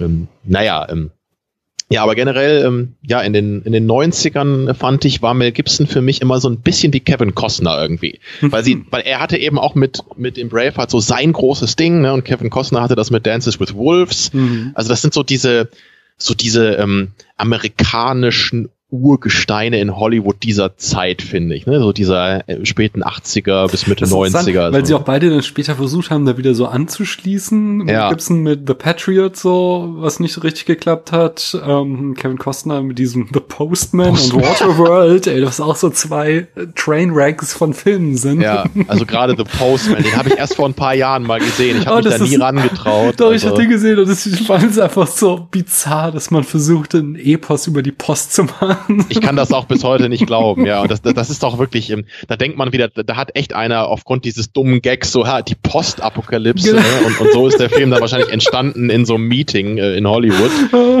ja, es ist so, so wirkt es wirklich. Aber es ist irgendwie faszinierend auch. Ja, aber, aber die, äh, du hast es jetzt schon angedeutet, in den späteren Jahren, Mitte ab Mitte der 2000er, da wurde es dann irgendwie ein bisschen übel um Genau, dann gab es ja diese Vorfälle, ich weiß, da gab es erstmal irgendwas mit dem Alkoholis, mit der ja, hatte so Alkohol. erst mal an 2004 mit, war der glaube ich der zweite Regiefilm oder nee, ich glaube er hat noch einen vor Braveheart schon gemacht, dann war es der dritte, The Passion of the Christ oder the, die Passion Christi. Ähm, der geriet ganz schön ins Kreuzfeuer jüdischer Organisation, weil sie sagen, den ich nie gesehen habe. Ich habe den auch nie gesehen, hat mich auch nicht interessiert. Äh, Mel Gibson ist halt auch so super gläubig und äh, der muss halt einfach so ein für diese extrem konservativen Christen in Amerika äh, so ein Fanfiction sein. Also, also es wirkte für mich immer tatsächlich wie so äh, genau erzchristlicher mhm. Torture Porn. Das ja, so wirkte das, das auf mich, aber ich, ich will das jetzt nicht als Statement sagen, weil ich den Film nicht gesehen habe, aber so kam das bei mir an und dann dachte ich gleich, äh, ich glaube, das brauche ich nicht. Also ich habe ihn auch nicht gesehen, aber genau das habe ich auch darüber gehört. Aber er soll halt auch durchaus äh, einige Stellen haben, die ähm, wenigstens latent antisemitisch sind äh, oder zumindest so gelesen werden können und da hat er schon Kritik von, von ähm, mhm. jüdischen Organisationen Doch, das, das gehört. Habe ich damals auch noch mitbekommen, mhm. sogar tatsächlich, ja. Und dann kam 2006 eben diese Episode, die du noch in Erinnerung hast. Da ist er äh, betrunken Auto gefahren mhm. und wurde dann ähm, halt kontrolliert und hat dann den Highway-Polizisten als Juden beschimpft. Äh, und es gibt halt irgendwie dann Videoaufnahmen von dem Polizisten davon, äh, wo er halt irgendwie voll austickt, äh, Mel Gibson, und schreit, die Juden sind für alle Kriege in der Welt verantwortlich, sind sie etwa Jude? Dann hat er anschließend äh, aber dafür öffentlich um Vergebung gebeten und hat gesagt, es gibt keine Entschuldigung für das, was er gemacht hat. Und es sollte auch keine Toleranz für jemanden geben, der antisemitische Bemerkungen macht, aber er sei ja gar kein Antisemit oder Eiferer, er bitte um Vergebung, äh, er möchte, er, er wäre Alkoholiker und er werde jetzt eine Entziehungskur machen und er möchte einen Schritt weitergehen und ähm, mit den Vorsitzenden der jüdischen Gemeinden sich treffen, um mit denen dann direkt über einen angemessenen Weg der Versöhnung zu sprechen. Die jüdischen Gemeinden in Amerika haben da auch eher skeptisch reagiert und haben halt gesagt, so, hm, ja, ich weiß ja nicht. Er sollte erstmal beweisen, dass er wirklich Reue empfindet, bevor sie sich mit ihm treffen und ihm dann irgendwie da reinwaschen und er solle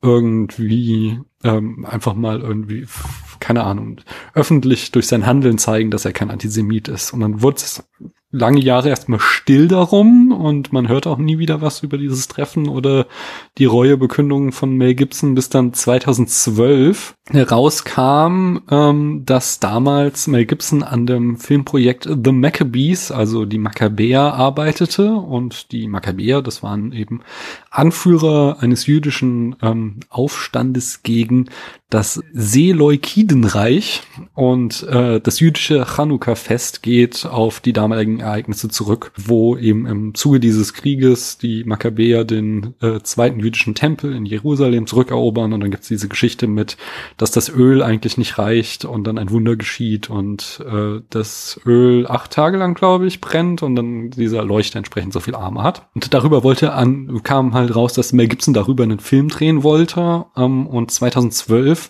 äh, und das, äh, genau, er wollte diesen Film drehen und das quasi so als sein Vergebungsprojekt, um zu zeigen, dass er nichts gegen Juden hat. Er dreht sogar einen Film über einen ihrer größten äh, Mythen, eine ihrer größten äh, religiösen Geschichten. Dann äh, kam es aber dazu, dass der Drehbuchautor Joe Esterhaas ähm, von dem Projekt gefeuert wurde und dann wieder seinerseits schwere Vorwürfe gegen Gibson erhob. Und zwar sagt er, Gibson habe eigentlich gar keine Absicht, den Film wirklich zu machen, sondern das komplette Projekt sei nur ein Feigenblatt, um den Vorwurf des Antisemitismus loszuwerden. Außerdem sagte Esther Haas, äh, Mel Gibson habe ihm persönlich gegenüber Juden als Jew Boys also was ja auf dieses äh, Sklavenwort Boys im Englischen anspielt und super krass angeblich sogar als Ofenhüter bezeichnet. Mhm da sagte dann, also wehrte sich Mel Gibson wieder und sagte, er würde total an diesem Projekt arbeiten, nur bloß äh, und gar nicht das machen, um seinen Ruf aufzupolieren, sondern er plane das jetzt schon seit zehn Jahren und das, äh, der würde auch auf jeden Fall ähm, erscheinen, dieser Film. Bis heute ist da nichts erschienen, nur mal so. ähm, und äh, er will diesen Film unbedingt machen, nur eben will er und Warner Brothers, die den produzierten wollten, nicht zusammen mit Esther Haas machen und nicht auf Grundlage dessen Drehbuchs so, ja, das war so das Letzte, was man jetzt hörte rund um diese Vorwürfe, dass er antisemitisch ist. Was uns natürlich vor die Frage stellt, sollte man denn Mel Gibson Filme noch gucken? Also meine persönliche Sichtweise auf diese Sachen ähm, ist, also bei, bei besonders schweren Fällen kann man das wahrscheinlich nicht mehr voneinander trennen. Und dann vergeht mhm. einem auch die Lust an dem Werk, ähm, wenn man einfach immer an den Autor denken muss. Ähm, also gerade wenn man jetzt Kevin Spacey in dem Film sieht, ist das für mich jetzt schwer auszublenden, was da alles ans Licht gekommen ist. Mhm. Ähm, ich meine, man, könnte vielleicht dann bei sowas wie Seven versuchen, das echt so ins Gegenteil zu kehren, um dann äh, ne, so in, das in Bezug auf die Figur zu stellen, die er da spielt oder so. Aber das ist zumindest was, das kann man nicht ausblenden. Ne? Mhm. Und im bei sowas wie Braveheart ist es eben auch, naja, es steht in gewisser Weise doch in einem ähm, merkwürdigen Spannungsverhältnis, wenn du da eine im Grunde so in sich völlig reine und übertrieben episch heldenhaft gezeichnete Figur hat, ne, die alles und, und äh, wirklich jeden äh, mobilisiert, um für die Freiheit so der, der Welt äh, gefühlt einzutreten. Ähm, und wenn man dann eben weiß, äh, wer das so in echt ist, ähm, hm, oder zumindest zu sein scheint, hm. äh, naja, ist das immer so ein bisschen schwierig. Ähm, das ist so meine eine Sichtweise darauf. Andererseits versuche ich äh, einfach generell im Leben mir zu sagen, dass ich so Werk und Autor möglichst stark voneinander trennen will, äh, weil einfach, wenn man ehrlich ist, dass nur weil jemand ein großes Kunstwerk geschaffen hat, in welcher Weise auch immer, heißt das einfach nicht, dass das ein toller Mensch ist. Mhm. Und ähm, ich, ich frage mich einfach nur, was habe ich persönlich davon, wenn ich vielleicht wirklich an sich große Kunstwerke kategorial so a priori ausschließe, nur in Anführungsstrichen, weil da jemand hintersteht, mit dessen Aussagen, Ansichten etc. ich nicht konform gehe. Also ich, ich weiß nicht, es ist, es ist halt nicht so klar, ne, dass man das immer genau äh, sagen kann, wie man dazu stehen soll. Bei mir persönlich ist das so etwa dieses Spannungsverhältnis. Und ich ich weigere mich allerdings meistens dann wirklich irgendwie da finanziell mit einzusteigen, mhm. wenn ich da jetzt wirklich nicht äh, so hinterstehen kann. Und ich, äh, ich weigere mich zum Beispiel äh, fast immer mir Tom Cruise Filme irgendwie für Geld anzugucken, mhm. weil das ist einfach was, wo ich das Gefühl habe, ähm, ich ich äh, bezahle dafür irgendeine, so ähm, ich sag mal, pseudo-religiöse Organisation. Ähm, das äh, finde ich einfach nicht in Ordnung. Mhm. Ich würde aber für mich jetzt persönlich nicht sagen, ähm, oh, da läuft ein Tom Cruise-Film, ich verlasse jetzt den Raum oder ähm, ich habe eine DVD auf der Straße gefunden, äh, die würde ich mir aber niemals angucken, weil Tom Cruise da mitspielt. Weißt du, da, da würde ich eben trennen. Mhm. Dann, also meinst, meinst du, das macht halbwegs Sinn, wie ich da mich äh, verhalte? Ja, ich finde es also ähm, sehr es ist eigentlich sehr konsistent. Also man kann natürlich jetzt fragen, ich weiß nicht, wo du den Film geguckt hast. Ich habe ihn jetzt auf Netflix geguckt und da kann man natürlich ähm, wieder argumentieren, dass wenn ähm, ich den Film auf Netflix gucke, dann Mel Gibson Filme auch zukünftig von Netflix eingekauft werden und er dadurch dann doch wieder mhm. profitiert.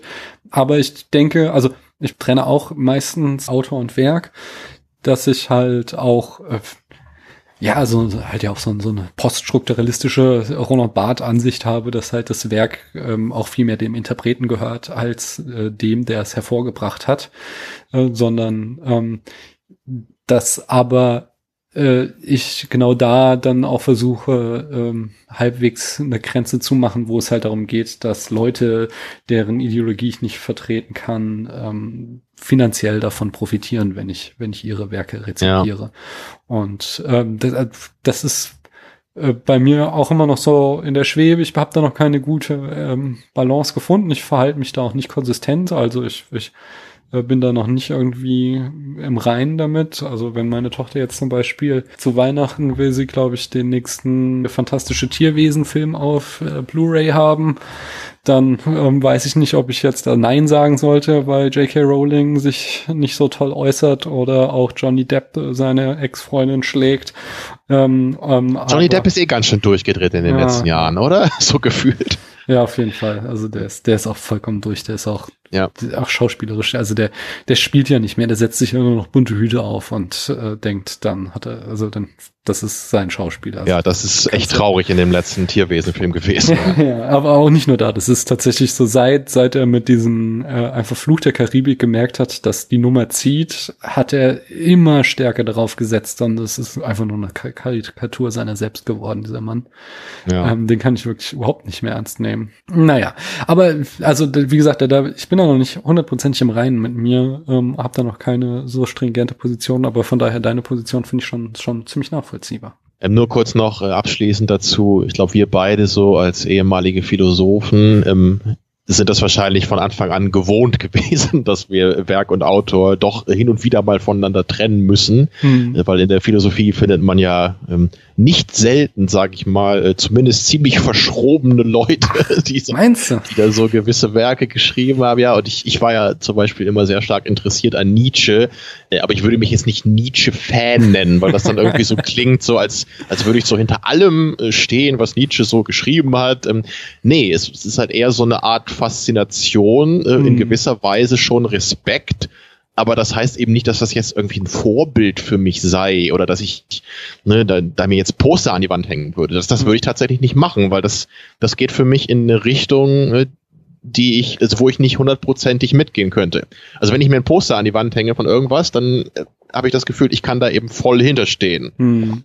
So, und bei dem Bild von Nietzsche ist das einfach nicht der Fall. Da kann ja. ich sagen, es interessiert mich, ne, es ist, ähm, es, es ist ergiebig, sich damit auseinanderzusetzen. Ne? So würde ich es vielleicht auf den Punkt bringen. Ja, ich finde bei so alten Sachen ist es halt auch immer noch mal eine ganz andere Schuh, weil da ist ja tatsächlich einfach, äh, der Typ ist seit was, 200 Jahren tot.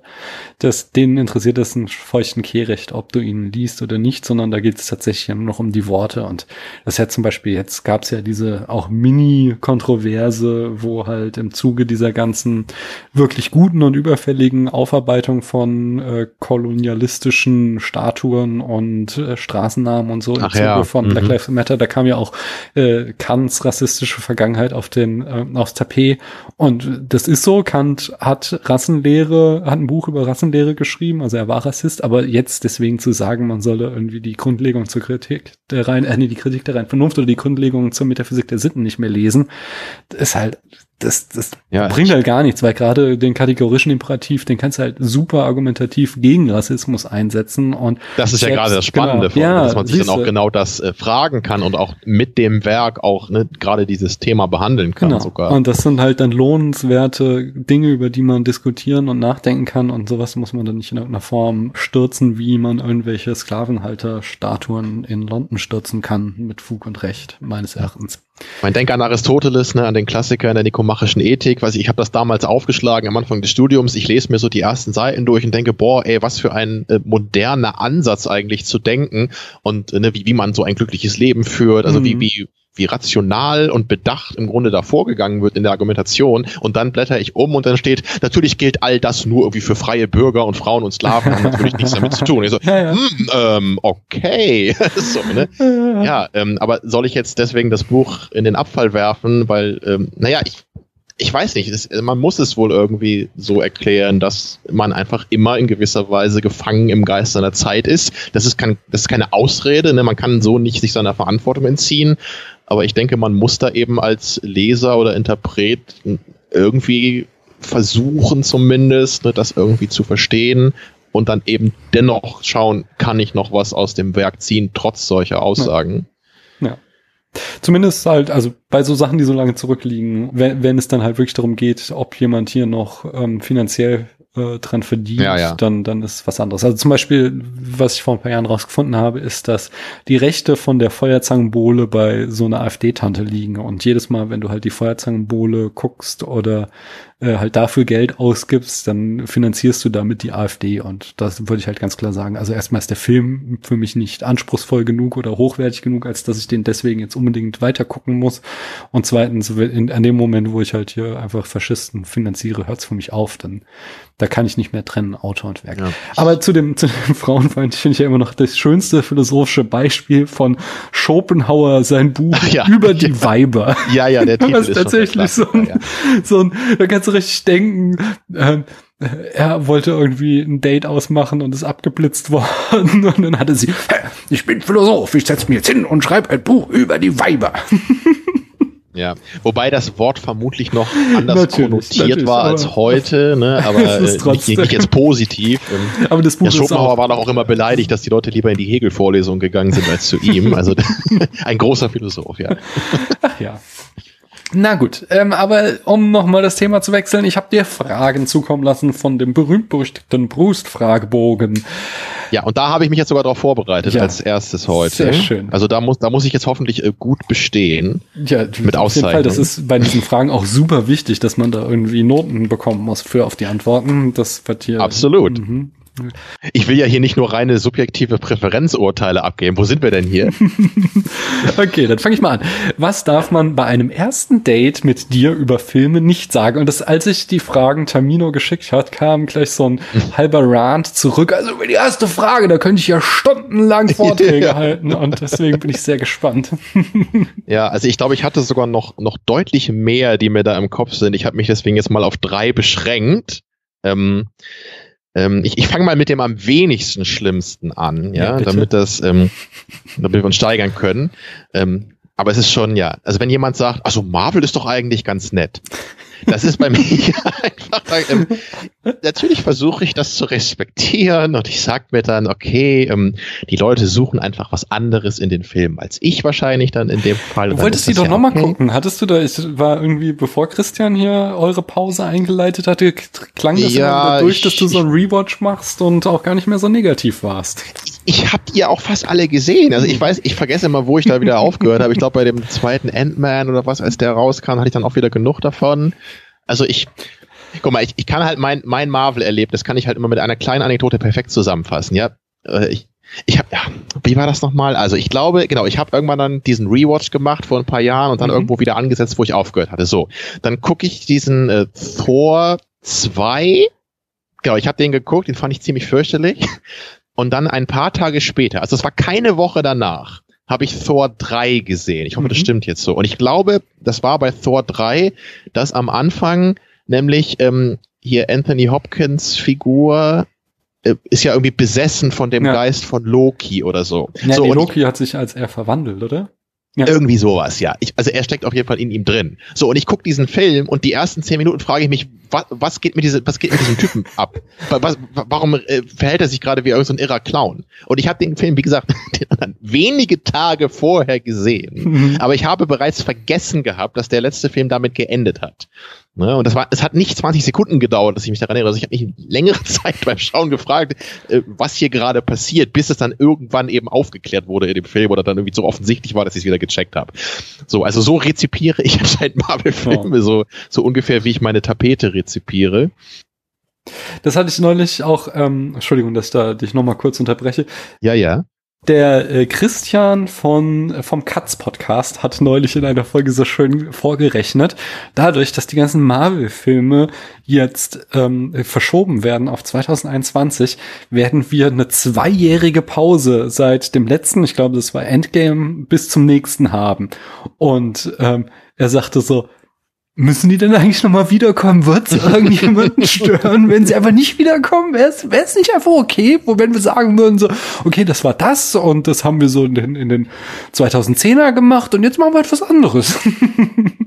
Wobei ich ja tatsächlich diesen Black Widow-Film gucken will, weil ich einfach mein ganzes Leben in Scarlett Johansson verliebt bin. Also ich meine, ich, äh, ich finde sie einfach wunderschön und ich finde, sie ist auch eine absolut großartige Schauspielerin. Ja. Deswegen will ich tatsächlich auch diesen bescheuerten Marvel-Film mit ihr gucken. Und ich, ich finde das auch wirklich löblich, so bei, bei ihr, dass sie jetzt echt diese riesen Multimillionen-Dollar-Dinger macht und dann zwischendurch sowas wie Marriage Story spielt. Ja. Ne? Mit, dem, mit Adam Driver zusammen, der ja genau das gleiche gemacht hat, nämlich auch in diesem Star Wars-Film ist.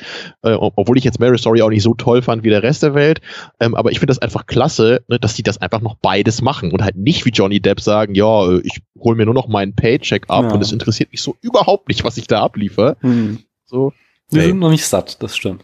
Ja, also deswegen nur, um das noch kurz abzurunden hier, dieses ähm, Marvel ist doch ganz nett, das ist, ähm, das zeigt für mich einfach, und ich glaube, das geht bei all diesen drei Zitaten hier raus, die ich mir aufgeschrieben habe, so eine gewisse ähm, Art auf Filme zu schauen, die mir einfach nicht weit genug geht. Sag ich das mal so und vielleicht äh, deswegen äh, Okay. etwas wertfrei.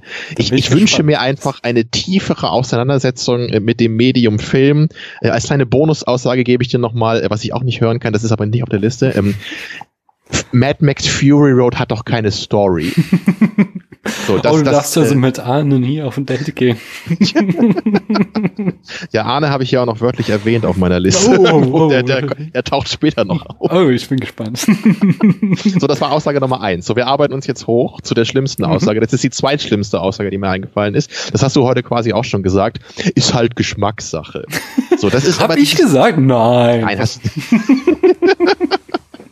Und das ist, das ist natürlich ein bisschen schwieriger bei dieser Aussage. Es ist ja nicht falsch.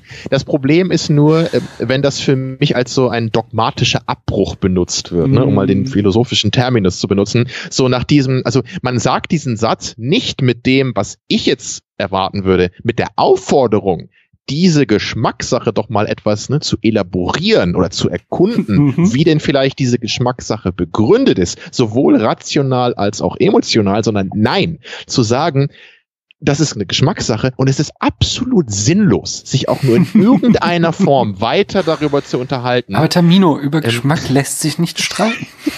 Das, äh, ach, du hast so recht, ja. Und das, ähm, das, äh, ich weiß nicht, die, auch dieser herablassender Blick, ne, dieser herablassende Blick, der meistens mit dieser Aussage einhergeht, äh, der kriegt mich dann doch jedes Mal. Ja, und äh, die, die schönste Aussage, die mir eingefallen ist, ähm, es, es geht in eine ähnliche Richtung wie die zweite, aber es bringt es für mich es, es hat noch eine andere diffamierende Dimension dabei. Und das ist der ultimative Klassiker. Das ist doch nur ein Film. so.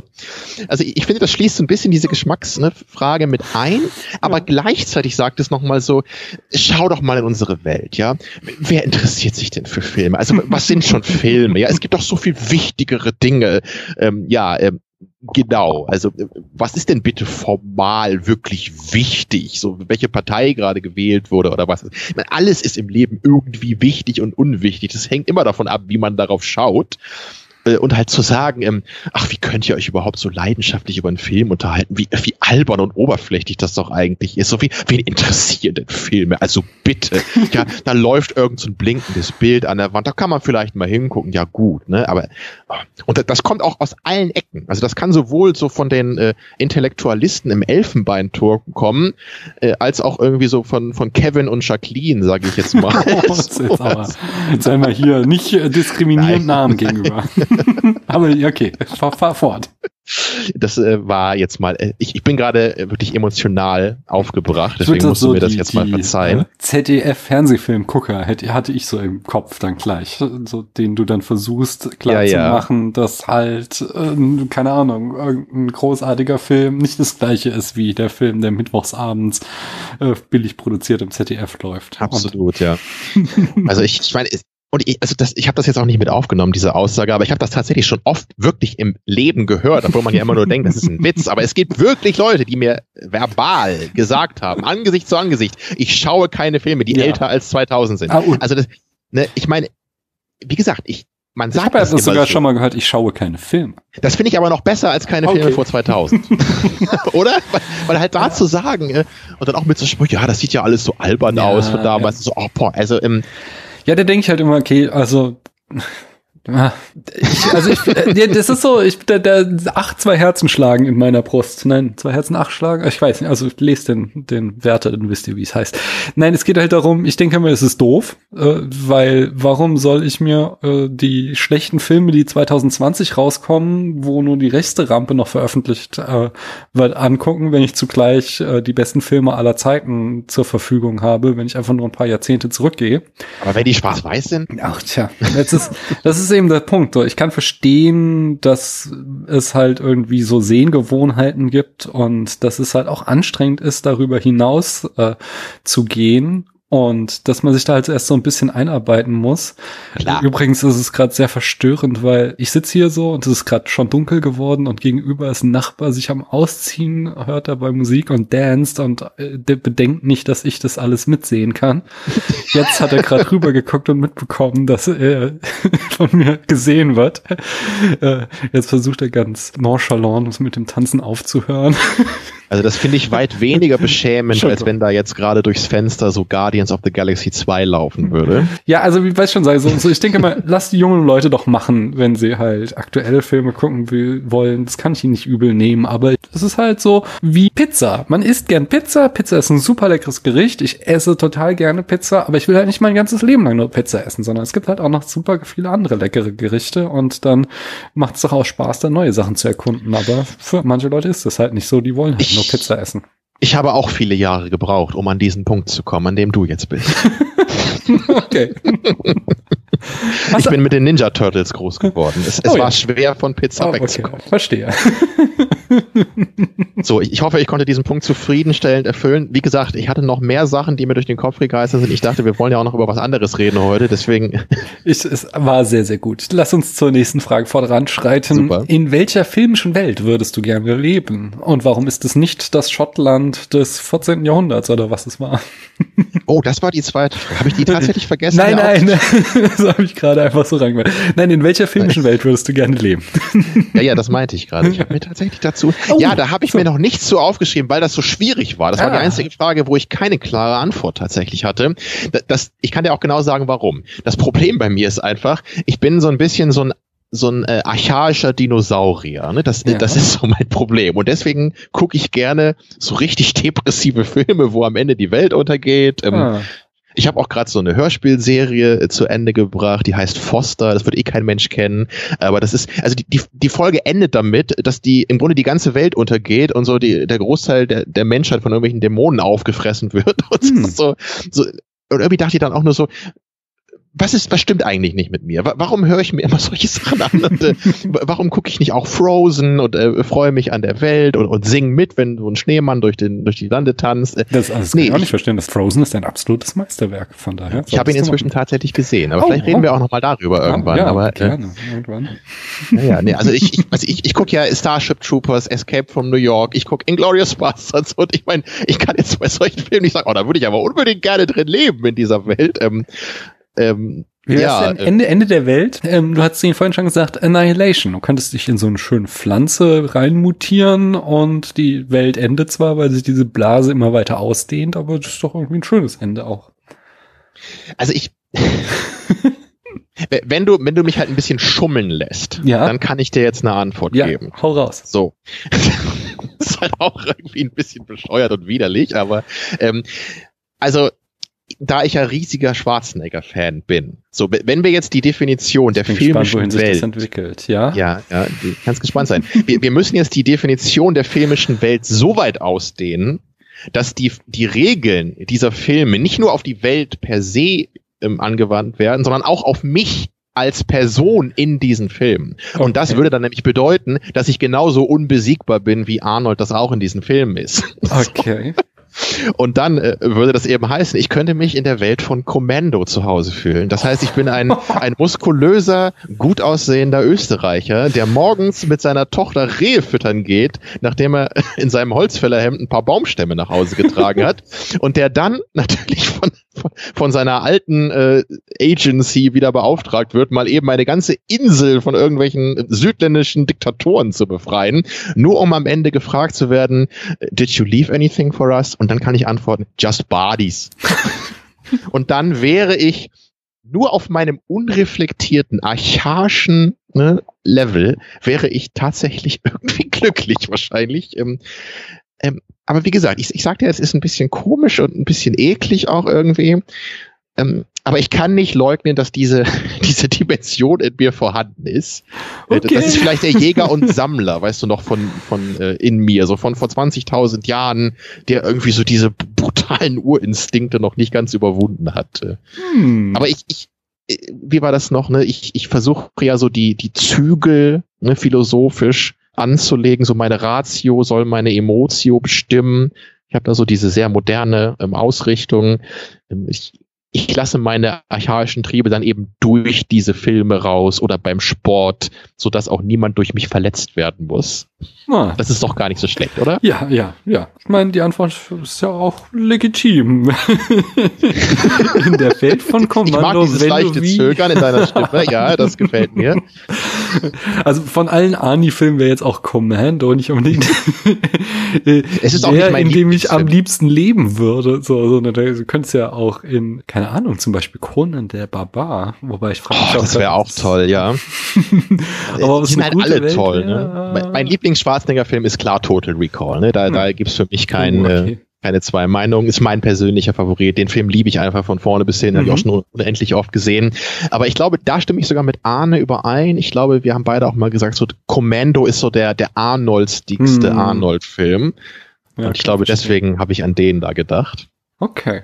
Okay, okay. Nächste Frage. Was ist der dramatischste Filmtod? Ja, und da, also ich, ich wollte jetzt nicht Braveheart sagen, weil das wäre irgendwie ein Cop-Out, ne? Also so, so den, den Ich habe es aber schon auch so nicht. Ich habe die Fragen ja schon so ein bisschen auch ausgewählt, um sie hier äh, auf unseren heutigen Film äh, quasi anwenden zu lassen. Aber ja, was ist der dramatische also ich mein, Filmtod? Es wäre definitiv ein vertretbarer Pick.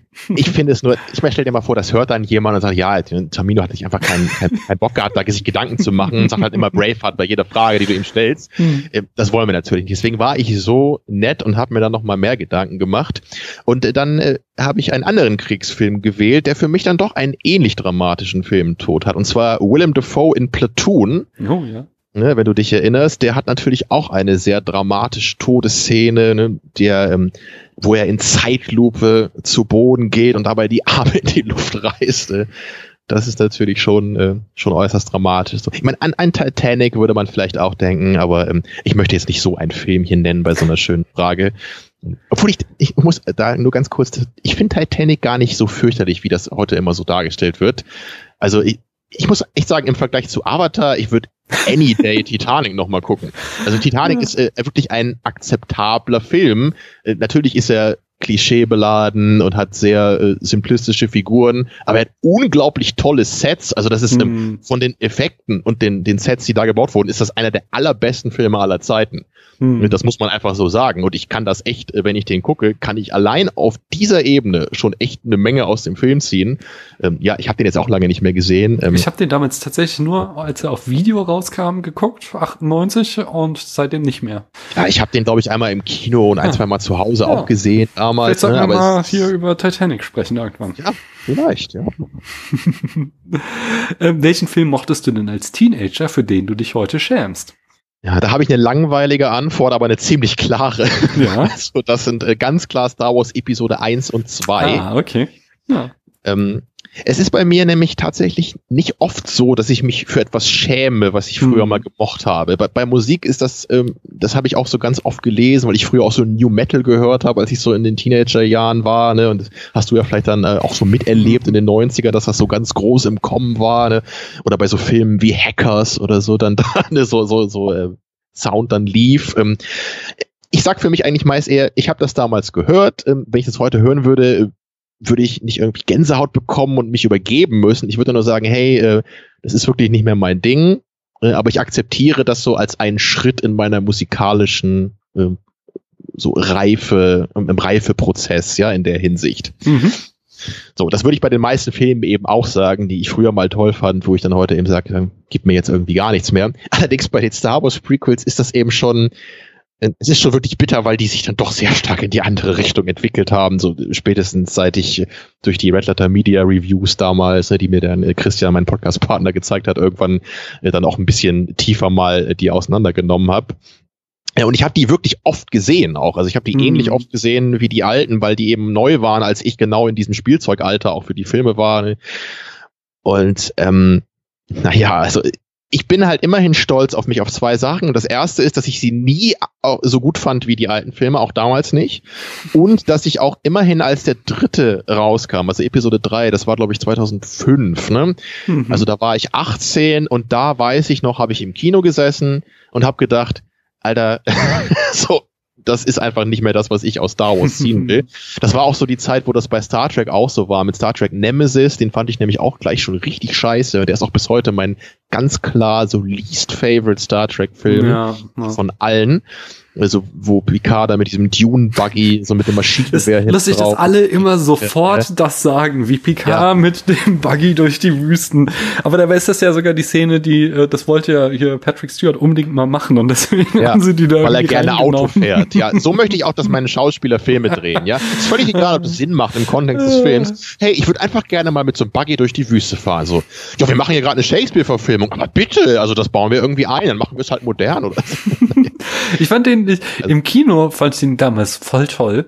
Und dann habe ich aber den schlimm. ja jetzt warte mal. Dann habe ich den nämlich mir quasi sofort auf DVD gekauft ähm, hab die DVD eingelegt, hab den geguckt und hab dann gesagt, ja, ist ja gar nicht mal so gut, der Film. also, Da hast du noch die Kurve gekriegt. ja, ja, war ich irgendwie echt überwältigt von meinem Fandom, dass ich im Kino irgendwie, der mich noch irgendwie mitreißen konnte mit den Schauwerten. Ähm, das aber dann am Ende, naja. Tom Hardys Filmdebüt. ja, das ist auch immer noch, wenn man ihn Das einzig, das einzig Schöne an dem Film ist ja, dass sie ähm, halt Datas Arc zu Ende gebracht haben, dadurch, dass er stirbt und damit wirklich menschlich wird, nicht? Dadurch, dass er halt am Ende äh, im Gegensatz zu einer Maschine einen Tod findet, wie es äh, halt für einen Menschen sich gehört. Und genau den einen einzigen Punkt, der gut war in diesem Film, haben sie jetzt durch die Picard-Serie kaputt gemacht. Ich, ich war so sauer. Ich war so, das könnt ihr doch nicht ernst meinen. Und das war ja dann, also hast du gesehen? Das Ende war wirklich auch ganz, ganz schlimm. Zwei Folgen habe ich gesehen Oh. und dann den Red Letter Media Review. Okay, weil, also weil die gereicht. letzte Folge, die hat mich wirklich wütend gemacht. Die war, die war so schlecht. Das war so, was sie sich da, also, oh, Wenn ich mal zu gute Laune habe, gucke ich es vielleicht mal zu Ende. Also die mal. letzte Folge, die ist so, die ist, also dieses Ende, das ist, das ist wirklich eine Dreistigkeit. Sie, sie bringen Data zurück und Picard stirbt, nur um dann sofort wieder erle- weg zu werden. Das sind wirklich so, wirklich so alles, wo du denkst so, warum? Was soll das denn? Oh, So, lass mich noch kurz meine Antwort zu Ende bringen, hier noch ganz kurz. Ähm, Also ich habe eben Episode 1 und 2 gleichermaßen gewählt. Mhm. Ähm, Ich würde wahrscheinlich aus heutiger Sicht sagen, Episode 1 ist der etwas bessere Film, weil der immerhin noch ein Mhm. paar echte Sets hat und nicht diese fürchterliche Liebesgeschichte. ähm, ja, und, und er halt auch so ein bisschen noch so dieses Adventure-Feeling hat, was da Star Wars auszeichnet. Also da kann ich auch noch ein bisschen verstehen, dass ich den als Kind eben auch oft gesehen habe, weil man dann noch nicht so viel so ne, nachdenkt über diese ganzen absurden Sachen. Und man, man irgendwie so ein bisschen denkt, ja, ich bin halt noch ein Kind, ich verstehe das gerade einfach nicht. so. mm. Und irgendwann äh, habe ich dann gemerkt, hey, das kann man einfach gar nicht verstehen, weil es einfach überhaupt keinen Sinn macht. Ähm, naja, und dann, äh, also ich glaube, wenn ich einen nehmen müsste, würde ich tatsächlich Episode 2 nehmen, weil der halt auch nochmal diese Dimension hat, äh, dass sie sich damals so damit ge gebrüstet haben. Wir haben, wir, das ist der erste Film, der, der keinen einzigen Frame mehr hatte, nicht irgendwo CGI. Also ja, herzlichen Glückwunsch. ähm, gut, wisst ihr was? Das sieht man auch heute noch, ja. Also ähm, der Film sieht heute halt so aus wie so ein äh, PlayStation 1 Spiel. Ja. Ähm, und das, äh, das geht einfach gar nicht mehr. Der, der ist für mich einfach wirklich rein auf dem audiovisuellen Level. Na, na, Audio nicht, ne? Der Soundtrack ist immer noch okay, aber auf einem visuellen Level ist der wirklich unwatchable für mich. Mhm. Das ist einfach, der, den, den müsste man einfach mal updaten. Das sind nämlich diese Filme inzwischen geworden. So, du, du müsstest eigentlich alle fünf Jahre eine neue Version rausbringen. Ne, Das damit die halt grad wieder so sagen, darf, aussehen, der, das darf er das müsste. noch machen, George Lucas, oder hat er das auch an Disney verkauft? Weil sonst Das- kannst du ja auch bestimmt damit rechnen, dass demnächst irgendwann mal wieder ein Update von dem Film rauskommt. in 3D kamen die ja auch raus und dann kannst du eigentlich auch mal die Effekte verbessern, so Ja. warum nicht? Das hat er ja Und- schon mal gemacht. Das, das, Ja, eben, Das ist ne? doch kein Problem. Und daran sieht man eben den Unterschied zwischen den alten Effekten wie Blade Runner, die nicht realistisch aussehen, wenn man so will. Ja, man erkennt, dass es Effekte sind, aber die sind für mich zeitlos. So, ähm, Hm. Auch wie auch viele 80er Soundtracks finde ich, äh, oder manche Leute sagen, oh, das kann ich mir gar nicht mehr anhören, diese Synthesizer-Soundtracks. Nee, natürlich er erkennt man, von wann die kommen, aber das heißt ja nicht, dass sie deswegen automatisch schlecht sind. Ne? Und bei solchen Effekten, bei den alten praktischen Effekten, würde ich das auch so sagen. Und ich, ich weiß nicht, ob Leute das anders sehen, aber ich habe noch nie bei einem Computereffekt gedacht, ach, wie schön, ich erkenne, dass der Film von 93 ist so, und, und so einen richtig miesen CGI-Effekt hat. Hallo, Terminator 2? Hm? Ja, es gibt Jurassic Park 1 und Terminator Ja. 2. Ja, die beiden genau. Ausnahmen. Ähm, und denk zum Beispiel gerade an, an Braveheart heute. Da haben wir ja auch diesen einen CGI-Effekt mit Ah, dem welchen? Hirsch im Wald. Ne? Ah, das habe ich gar nicht äh, irgendwie also drauf geachtet, muss ich ganz ehrlich sagen. Ja. Also bitte, das willst du mir doch nicht ernsthaft erzählen, dass du nicht siehst, dass er in dem Film von 95 da, äh, oder 97 ist. Wie gesagt, er. ich habe vielleicht habe ich gerade nicht hingeguckt oder so, aber es ist, ist jetzt tatsächlich, dass ist der jetzt Hirsch auch- mir nicht irgendwie raus. ist jetzt auch nicht so die integrale Szene für den Film äh, zu deiner Verteidigung, ähm, aber man, man Wieso? sieht Es natürlich ist, total deutlich, klasse Witz mit dem, er war nicht ganz richtig im Kopf. der Hirsch. Nein, nein, äh, da kommt doch der Ire dann an, der den Ja, ja. anderen dann äh, äh, was mit seinem Messer, äh, wie sagt man da, Ja, ja. Wirft. Und äh, Ja, dann, ja, wie sagt man das? Er wirft halt sein Messer auf ihn und er dolcht ihn so. Ich, ich habe das noch nie gehört, aber ich finde das gerade gar nicht, ich überlege gerade, ob es ein Wort ist.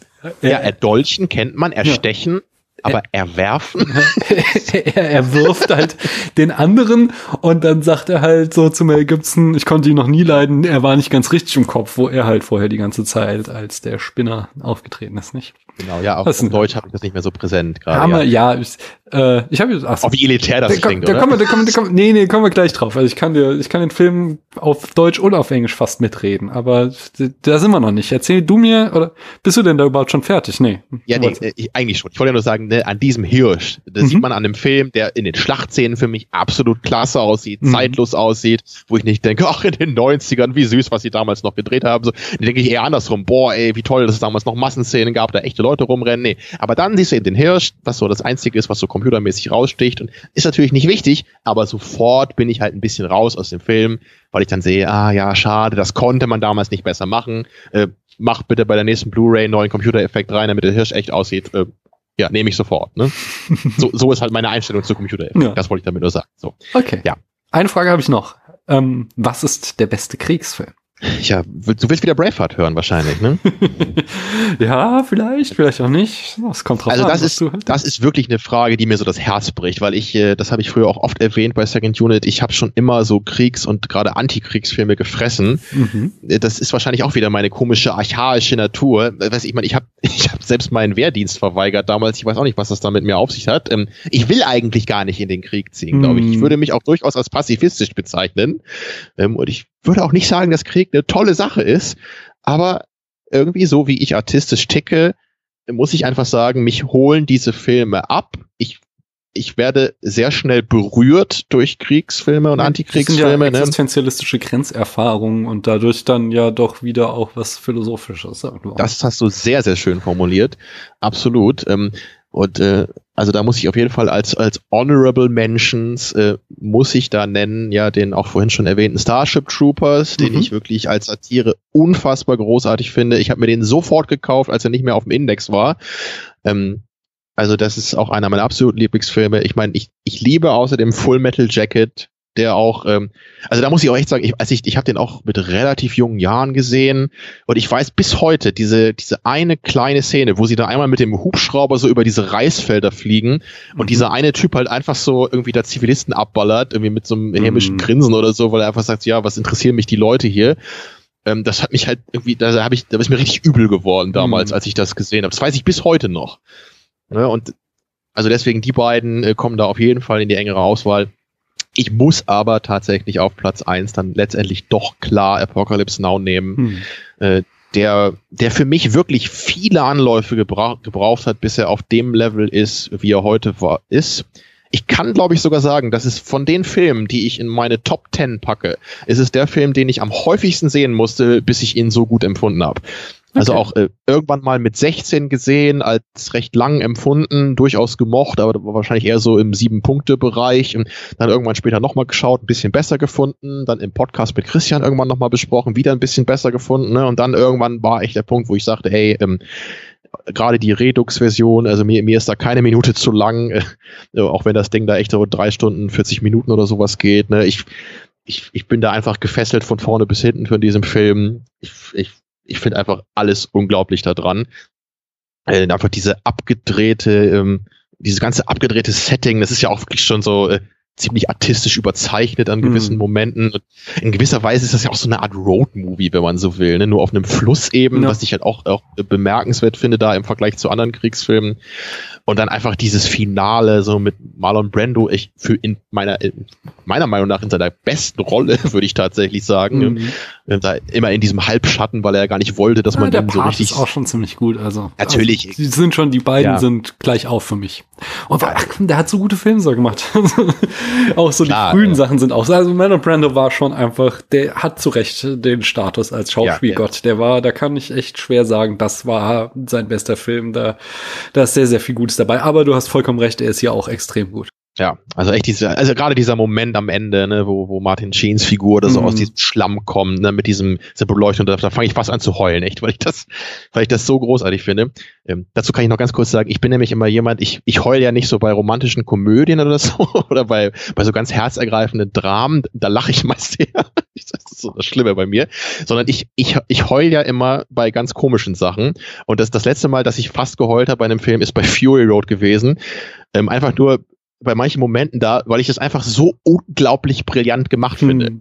So, weil, weil so dieses ganze Zusammenspiel von allen Aspekten, die für mich Filmkunst ausmachen, so in einem Moment ne, so aufeinander kommen. Das ist halt so da gegen Ende, ich weiß nicht, ob du den Film noch so präsent hast, aber wo einmal so Max so an dieser Tür von diesem, ähm, äh, von diesem Truck hängt mhm. ne, und er halt so fast darunter fällt und die Furiosa ihn halt dann so festhält. Mhm. Da hast du halt so einen Musikeinsatz und so eine Kamera, die leicht rausfährt. Und das, das ist für mich so unfassbar jenseits von brillant. Dieser eine Shot, das ist wirklich filmische Perfektion in den drei Sekunden oder so, die das lang ist, äh, dass ich da tatsächlich fast am Heulen bin. Ja. Ja, äh, deswegen äh, ist ja nur ein Film, ne, möchte ich nochmal sagen. Da habe ich zwei Anschlussfragen. Ähm, erstmal hast du äh, The Five Bloods von Spike Lee jetzt gesehen, das diesem Jahr auf Netflix auch veröffentlicht? Leider noch nicht. Ah, weil Aber ich bin seit Black Clansman jetzt wahrscheinlich offiziell Spike Lee Fan geworden, weil ich den Film absolut großartig ja. fand. Ich habe lange keinen neuen Film mehr gesehen, äh, der mich so beeindruckt hat. Ich will dann nämlich jetzt auf jeden Fall die alten Klassiker von ihm nachholen. Ich will Malcolm X endlich mal sehen. Ähm, diesen Do the Right Thing will ich endlich mal der sehen, was so ja, glaube ich, sein, sein Durchbruch war. Aber du warst doch auch schon immer hier dieser mit Edward Norton, den machst du auch schon immer, oder? Habe ich das falsch in Erinnerung? Ah, wie heißt ähm, der? Ja, äh, den äh, 25th Hour. Genau. Ja. Ne? Genau, das ist ja eher so ein Geheimtipp. Ähm, mhm das ist ja nicht so ein typischer Spike Lee-Film. Ja, es war so eine ne? Phase, nicht, wo er sich so ein bisschen von diesem äh, politischen ähm, Black Cinema abgewendet hat und mehr so mal versucht hat, andere Sachen zu machen. Aber ähm, ja. ich bin auch kein Experte damals. Hier der Jan von den Archivtönen, der ist der ganz große Spike Lee-Experte. Aber auf jeden Fall, da lohnt sich, da gibt's einiges zu entdecken. Äh, und da Five Platz sage ich halt, weil ähm, der auch eben ganz, ganz starke Anleihen an Apocalypse Now hat. Inklusive auch dieser Bootsfahrt, äh, diesen Fluss Fluss hinauf. Ist, weil es ist nicht der gleiche Fluss, aber halt einem Fluss in Vietnam, aber eben so auf eine ganz andere Art und Weise, wo aber äh, da ganz, ganz, ganz bewusst eben mitgespielt wird mit Referenzen an ja. Apocalypse Now. Das ist ganz schön. Ja. Den habe ich gleich auf die Watchlist gepackt. Ja. Ne? Also äh, gleich nachdem ich Black Clansman gesehen habe, habe ich die durchgeguckt. Ja. Ähm, ja, also der kommt auf jeden Fall bei mir. Hm. Und äh, der andere jetzt äh, aus diesem Jahr äh, 1917, hast du den gesehen von Sam Mendes?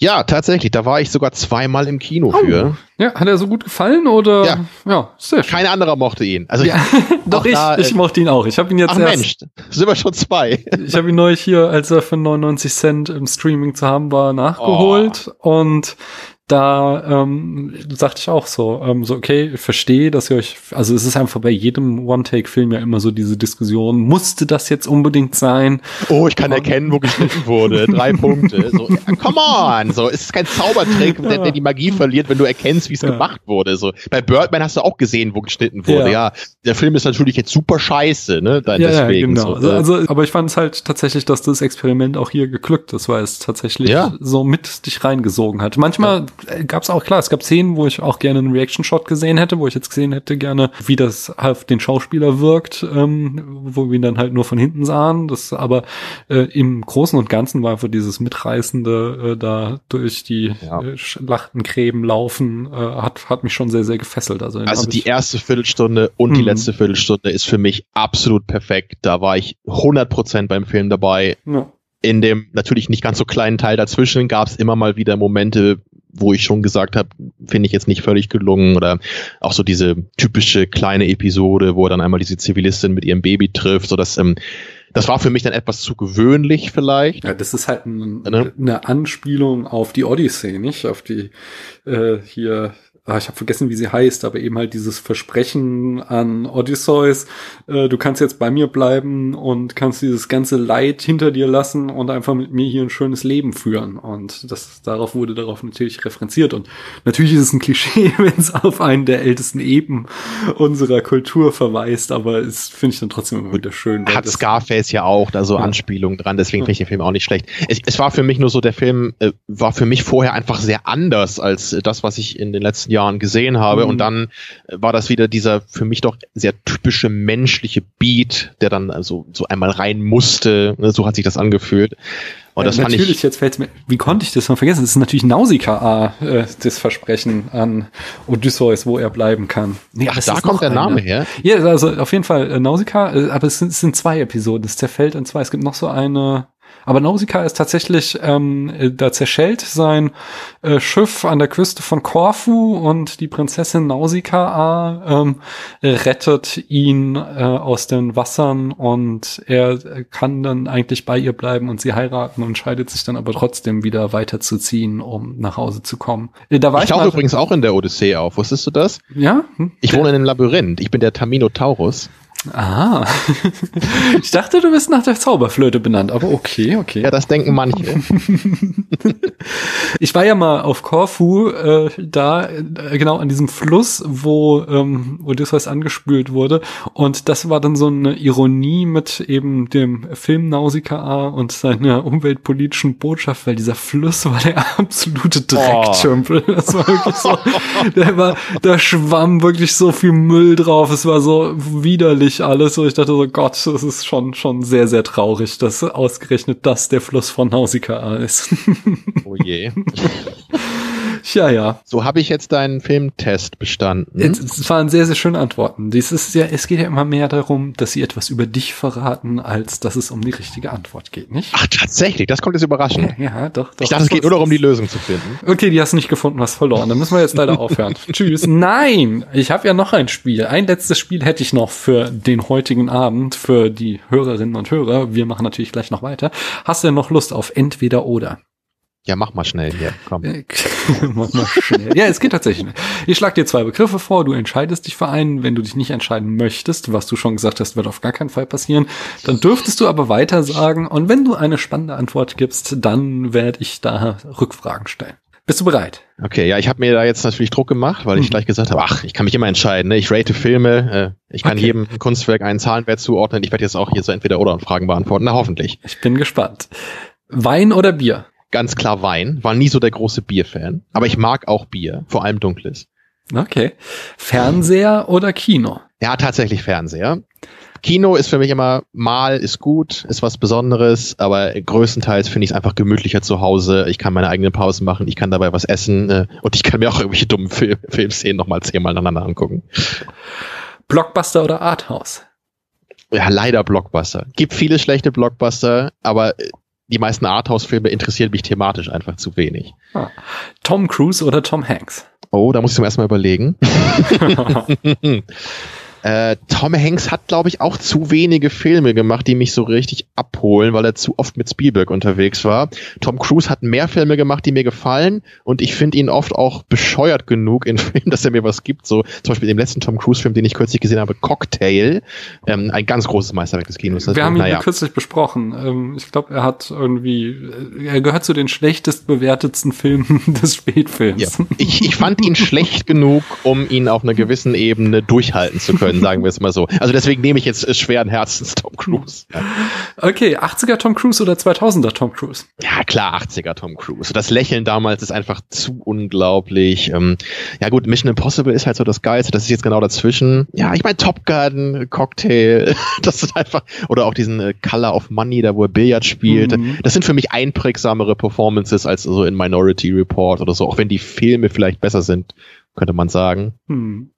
Scientology oder QAnon? Was ist das zweite? QAnon, das ist diese äh, Corona-Verschwörungstheorie. Die Reichen halten Kinder gefangen, um deren Blut zu trinken. Ach, und, das! ja, genau, und Trump wird sie alle besiegen. Äh, die Frage ist jetzt, wer recht hat?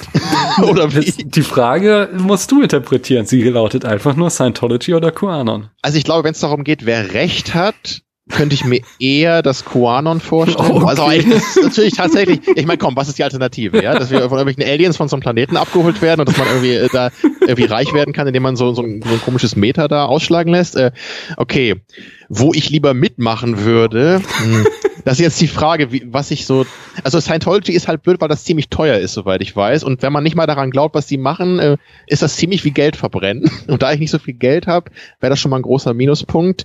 Ähm, allerdings, wenn das halt stimmt, was die da machen in diesem Chor, würde ich auch sehr ungern da mitmachen. Mhm. Also, äh, sage ich mal, wenn, wenn das nicht stimmt, ja, was sie da machen, dann würde ich lieber mich zu der zweiten Fraktion bekennen, weil es immerhin umsonst ist. okay. It Follows oder Halloween? Oh, das ist, das ist so eine gute Frage. Wahrscheinlich, hm. weil du das nämlich halt so, meinst mit, oh, da ist so ein alter großer Horrorklassiker und so ein neuer großer Horrorklassiker. Der ich noch auf den beide. bezieht. Aber ja, du findest die beide? Ich finde die beide relativ lahm. so, ich, äh, ich respektiere die Filme. Ich bin ja auch großer Carpenter-Fan. Ich ja. liebe ne, Escape from New York, uh, The Thing und They Live ist äh, irgendwie so mein, mein, eigentlich nicht mein Favorit, aber da habe ich so eine riesen, so eine riesen Schwäche für. Ja klar, haben beide auch einen geilen Soundtrack. Ähm, ich finde Halloween langweiliger.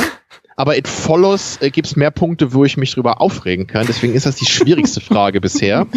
Ähm, ich hasse halt Filme, ganz platt gesagt, wo immer so blöde, dumme Teenager irgendwie, irgendwie scheiß Entscheidungen treffen. Der alte Film hingegen ist halt auch, das passiert einfach überhaupt nichts. das stimmt ähm, doch gar nicht. So Aber da treffen auch äh, Teenager komische Entscheidungen. Ja, da hast du auch wieder recht. Ich habe beiden Filmen tatsächlich gnädige vier Punkte gegeben. Oh, siehst du? Achso, ähm, nee, auf einer 5 oder einer 10er Skala.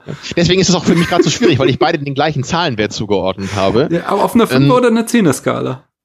Natürlich auf einer Zehner-Skala. Das, sollte ja, ich, ich bewerte immer in Zehnerpunkten. Ähm, also jetzt gib, gib mir noch mal zwei Sekunden, warte mal. Also was, äh, was ich jetzt eher nehme. Camino, so geht das Spiel nicht. Du musst aus dem Bauch schnell heraus. Ja, ich, ich nehme Halloween. Das, das ist die, die Liebe zu Carpenter und äh, da, da, da es weniger nervige Teenager sind, die weniger dumme Entscheidungen treffen, nehme ich Halloween. Porträt einer jungen Frau in Flammen oder Call Me By Your Name. Sind das Filme? Ja, hast du auch nicht gesehen, oder wie? Ich habe von dem letzten habe ich mal gehört, aber ich weiß nicht, was das ist. Ah, ja, ja, das sind beides ähm, gehypte. Das sind neue Filme, sowas ja, kenne ich neue nicht. Filme, gehypte, queere Liebesfilme. Porträt einer jungen Frau in Flammen erzählt die Liebesgeschichte zwischen zwei jungen Frauen und Call Me by Your Name die Liebesgeschichte zwischen zwei jungen Männern. Und äh, sie wurden beide von der Kritik sehr gelobt. Solltest du beide anschauen. Aber also ich habe ich hab vom zweiten immerhin mal vom Namen gehört. Ich habe aber noch nicht mal Brokeback Mountain gesehen, deswegen bin ich aber wahrscheinlich noch 15 Jahre zu spät in dieser ähm, Filmgeschichte. Ähm, also ich, äh, ich habe auch mal mit einem meiner besten Freunde, der auch homosexuell ist, den ich auch schon mein ganzes Leben lang kenne, haben wir auch mal bei Second Unit einen homosexuellen Liebesfilm besprochen. Ich kann mich mhm. da nicht mehr an den Titel erinnern.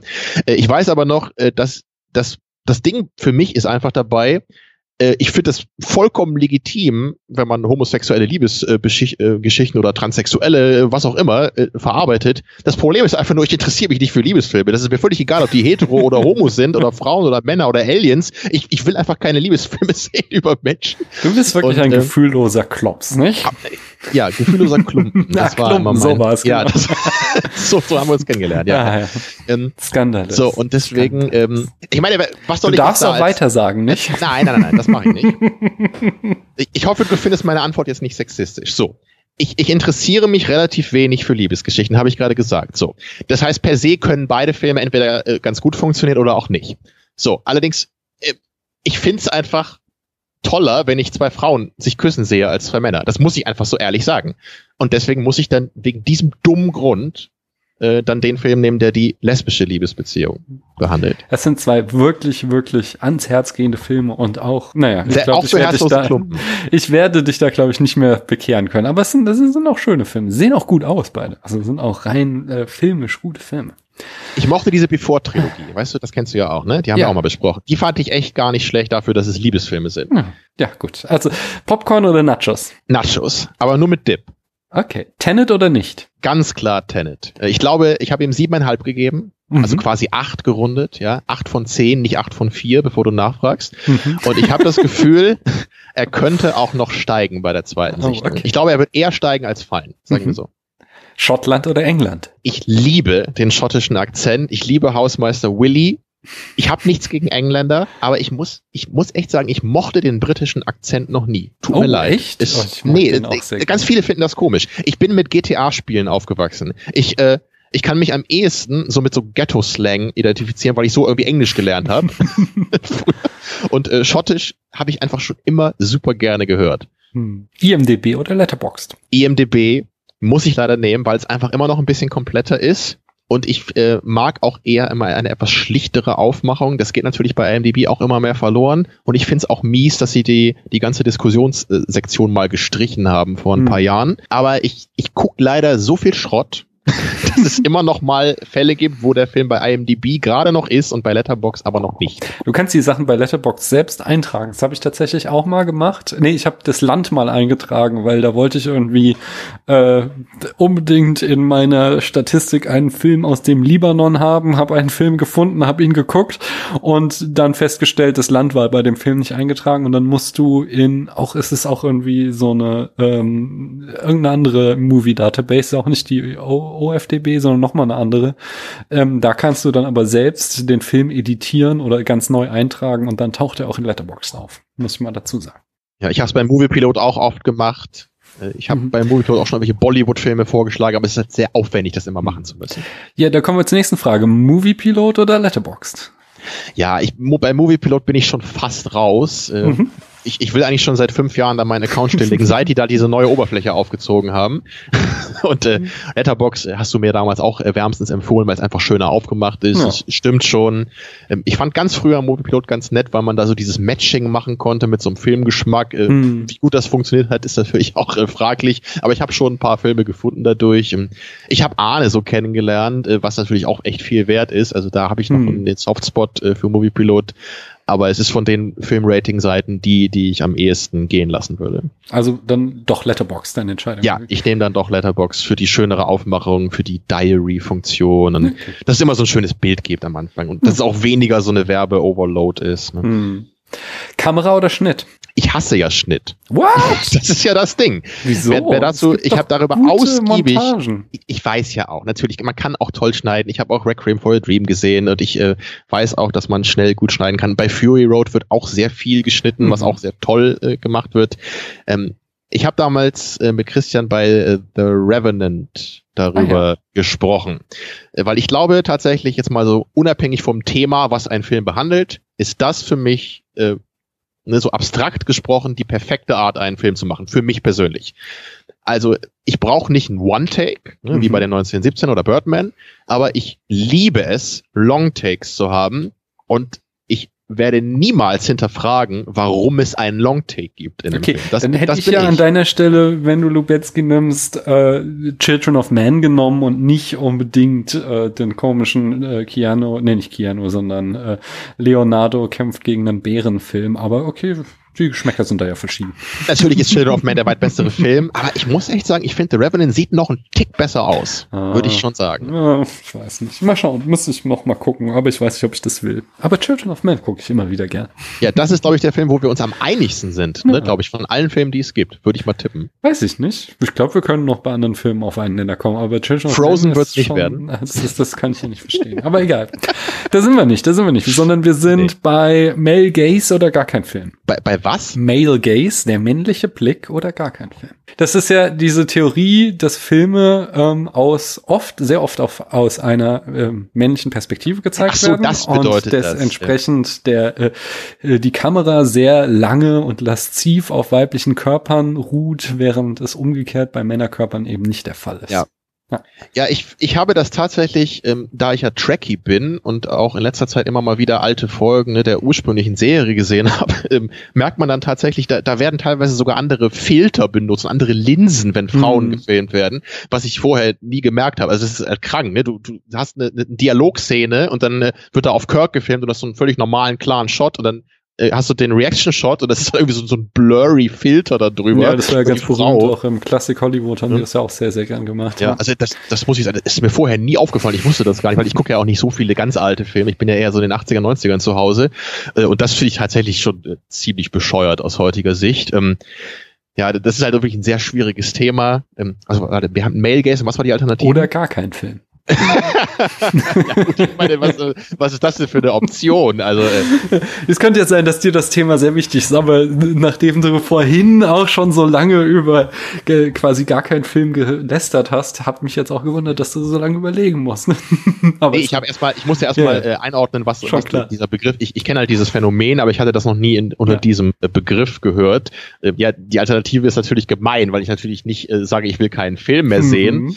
Ähm, aber jetzt kannst du dann sagen, oh hier, Tamino hat sich also in unserer Folge für den Male Gaze ausgesprochen. also ich, ich werde da genau hin, hinhören, wie du dieses Argument verwendest. Nee, also ich. Ich mache einen Teaser draußen stelle ich nur, wie du jetzt sagst, Male. Das ist die Überschrift dieser Folge, ja. Also, genau, also Male Gaze oder gar, gar kein Film. Male Gaze. Also, um das abzurunden, ich sage ja, ich würde es bei dieser Alternative dann akzeptieren, aber da muss ich tatsächlich auch sagen, ich bin ja auch durchaus kritisch bei manchen so dieser postmodernen feministischen Argumente, aber da finde ich halt auch, dass äh, finde ich albern, ähm, sowas brauche ich nicht und ich hätte durchaus äh, gerne mehr äh, wirklich interessante, starke weibliche Figuren, ne? wie halt Furiosa zum Beispiel. Weil die, die, die Figur ist so gut in den Film eingearbeitet, du musst gar nicht darüber nachdenken, ob das ein Mann oder eine Frau ist, weil sie wirkt einfach total glaubwürdig in der Welt, ne, die dieser Film zeigt. Und sowas finde ich halt viel, viel geiler, als wenn du irgendwie hier bei Edge of Tomorrow irgendwie dann irgendwie so ein Mädel da irgendwie so ein riesiges Schwert in die Hand drückst und dann halt irgendwie da drauf schreiben kannst, guck mal, wir haben eine starke Frau, ist es so, ja, okay, I get it, aber ähm, wir können auch einfach einen starken Charakter machen, ne, und eine gute Rolle schreiben. So, ich will das lieber so statt, äh, oh, guck mal, wir haben Wonder Woman, die ist ja äh, so stark. Sieht halt trotzdem aus wie das Klischee-Model, weil sie halt auch ein Model ist. So, weiß ich, dann cast du doch mal irgendwie eine muskulöse Frau, ja, wenn, wenn du mal ein bisschen was, äh, was anderes machen willst, Disney, ja. Das ist mein Vorschlag, ja. Wenn wir eine Amazone casten, dann casten wir vielleicht äh, keine Frau, die aussieht Tamino, Tamino, du sollst entweder oder sagen, oh. nicht eine halbe Stunde über ja. äh, Ich habe eine dritte Option aufgemacht gerade. Das ist meine Antwort. Nein, das darf nicht. Du darfst, äh, also ich, du hast dich wohl oder also übel für Male Gaze entschieden. Ja, ich entscheide mich wütend und grollend für Antwort 1. okay. so. Netflix oder Amazon Prime? Oh, die Frage stelle ich mir tatsächlich gerade, ja, ich weiß sie. Bei Amazon Prime gibt's halt so tolle alte Kung-Fu-Filme. Mhm. Ähm, ich glaube, es sind auch ein Euro billiger im Monat, oder? also bei Net, bei beiden Portalen wenn ich da durchscrolle, und also ich habe schon echt von vielen Filmen gehört, vielleicht von nicht so vielen wie du, ich bin auch ein bisschen jünger, so, ich habe auch nicht alles gesehen, aber das meiste kennt man ja vom Namen. Und mhm. wenn ich da bei diesen Portalen durchscrolle, gerade bei Amazon Prime, ich habe von 98% dieser Filme noch nie irgendwas gehört. Die kaufen halt echt tausend Filme am Stück, die ja. kein Mensch kennt, einfach nur, dass, dass sie sagen können, wir haben eine Million Filme in der Database, so. Also ich glaube, mir gefällt Amazon Prime besser, weil da ist der Versand auch noch mit drin, wenn man da irgendwie mal einen Rum kauft, ähm, um gewisse Filme zu ertragen, die da laufen. Wie wär's okay. da? Ja, sehr schön. Bill oder Ted? Ich, ich, Christian hat mir diesen Film mal gezeigt. Ich fand den halt echt bescheuert. Ähm, ich weiß nicht. Ich bin damit nicht aufgewachsen. Ich weiß ja. nicht, wer wer ist, aber ich mag, glaube ich, Chris, äh, Cristiano wollte ich gerade sagen. Nee, Cristiano Reeves ist das Fußballer wahrscheinlich. ich mag, ich mag äh, Keanu Reeves mag das ich lieber. Ted. Ist es Bill oder Ted? Das ist Ted. Tatsächlich. Ja, dann nehme ich Ted. Okay. Filmthemenmonat oder nicht? Ich habe das ja selber auch schon mal gemacht bei, ähm, bei Second Unit. Wir hatten ja mal den, den E-Droit, wo wir Edward Norton Filme im Februar besprochen haben. Oder den Norton Vember. Ich weiß gar nicht, eins von beiden hatten wir. Die passten beide so gut. Und den El Prill, vielleicht weißt du das auch noch, ne? den El Pacino äh, April. Deswegen, ähm, klar, ich habe selber mal gemacht, das wäre jetzt total albern, wenn ich mich dagegen auszusprechen. Zur, zum Protokoll, wir befinden uns beim Zeitpunkt dieser Aufnahme gerade im Horror Oktober, aber ich schließe aus deiner Antwort, dass du da nicht mitmachst. Ähm ich habe das immer gelesen, dass du das auch immer ganz energisch machst. Ich war ja nie so der große Horrorfilm, ja, äh, Horrorfilm-Fan. Ich bin diesmal nicht so energisch dabei, aber ein paar Horrorfilme habe ich schon gesehen. Ich habe einen, äh, La Bête, kennst du den? Nee. Also, boah, der hing mir echt nach. Also, das ist gar nicht mal ein Horrorfilm, sondern so ein Monsterporno, äh, so ein, aber halt auch irgendwie äh, anscheinend künstlerisch wertvoll. Den, der, den hatte ich auf Mubi, ähm, das ist ja eigentlich die Plattform für so Indie-Filme und Arthouse, geguckt. aber der hat mich echt fertig gemacht. Auf dem Höhepunkt des Films siehst du einen dauerejakulierenden Monsterpenis nur die ganze Zeit. Äh, also es ist also wirklich so ein stranger Film, der, der war wirklich hm. das Bizarrste, was ich seit langem gesehen habe. Ist zur Kenntnis genommen. Ich äh, pack das mal auf die Watchlist. also mach doch, mach mal. Das ist, ähm, also es ist tatsächlich so ein stranger Film. Der ist so, so durch. Also das Beste war noch, als ich danach die Wikipedia durchlas und Wikipedia ihn als Erotikdrama einstimmte und ich vor Lachen nicht mehr konnte, weil da ist nichts dran ein Drama und es, es gibt eigentlich auch kaum was, was Erotisches an diesem Film. Man sieht Aber wir zwar, finden jemanden, der das erotisch findet, das glaubt man. Oh Mann, der Nachbar ist wieder da. Er tanzt nicht mehr, aber noch weniger an. Also er sollte langsam gemerkt haben, dass er beobachtet. Flirtet der gerade mit dir?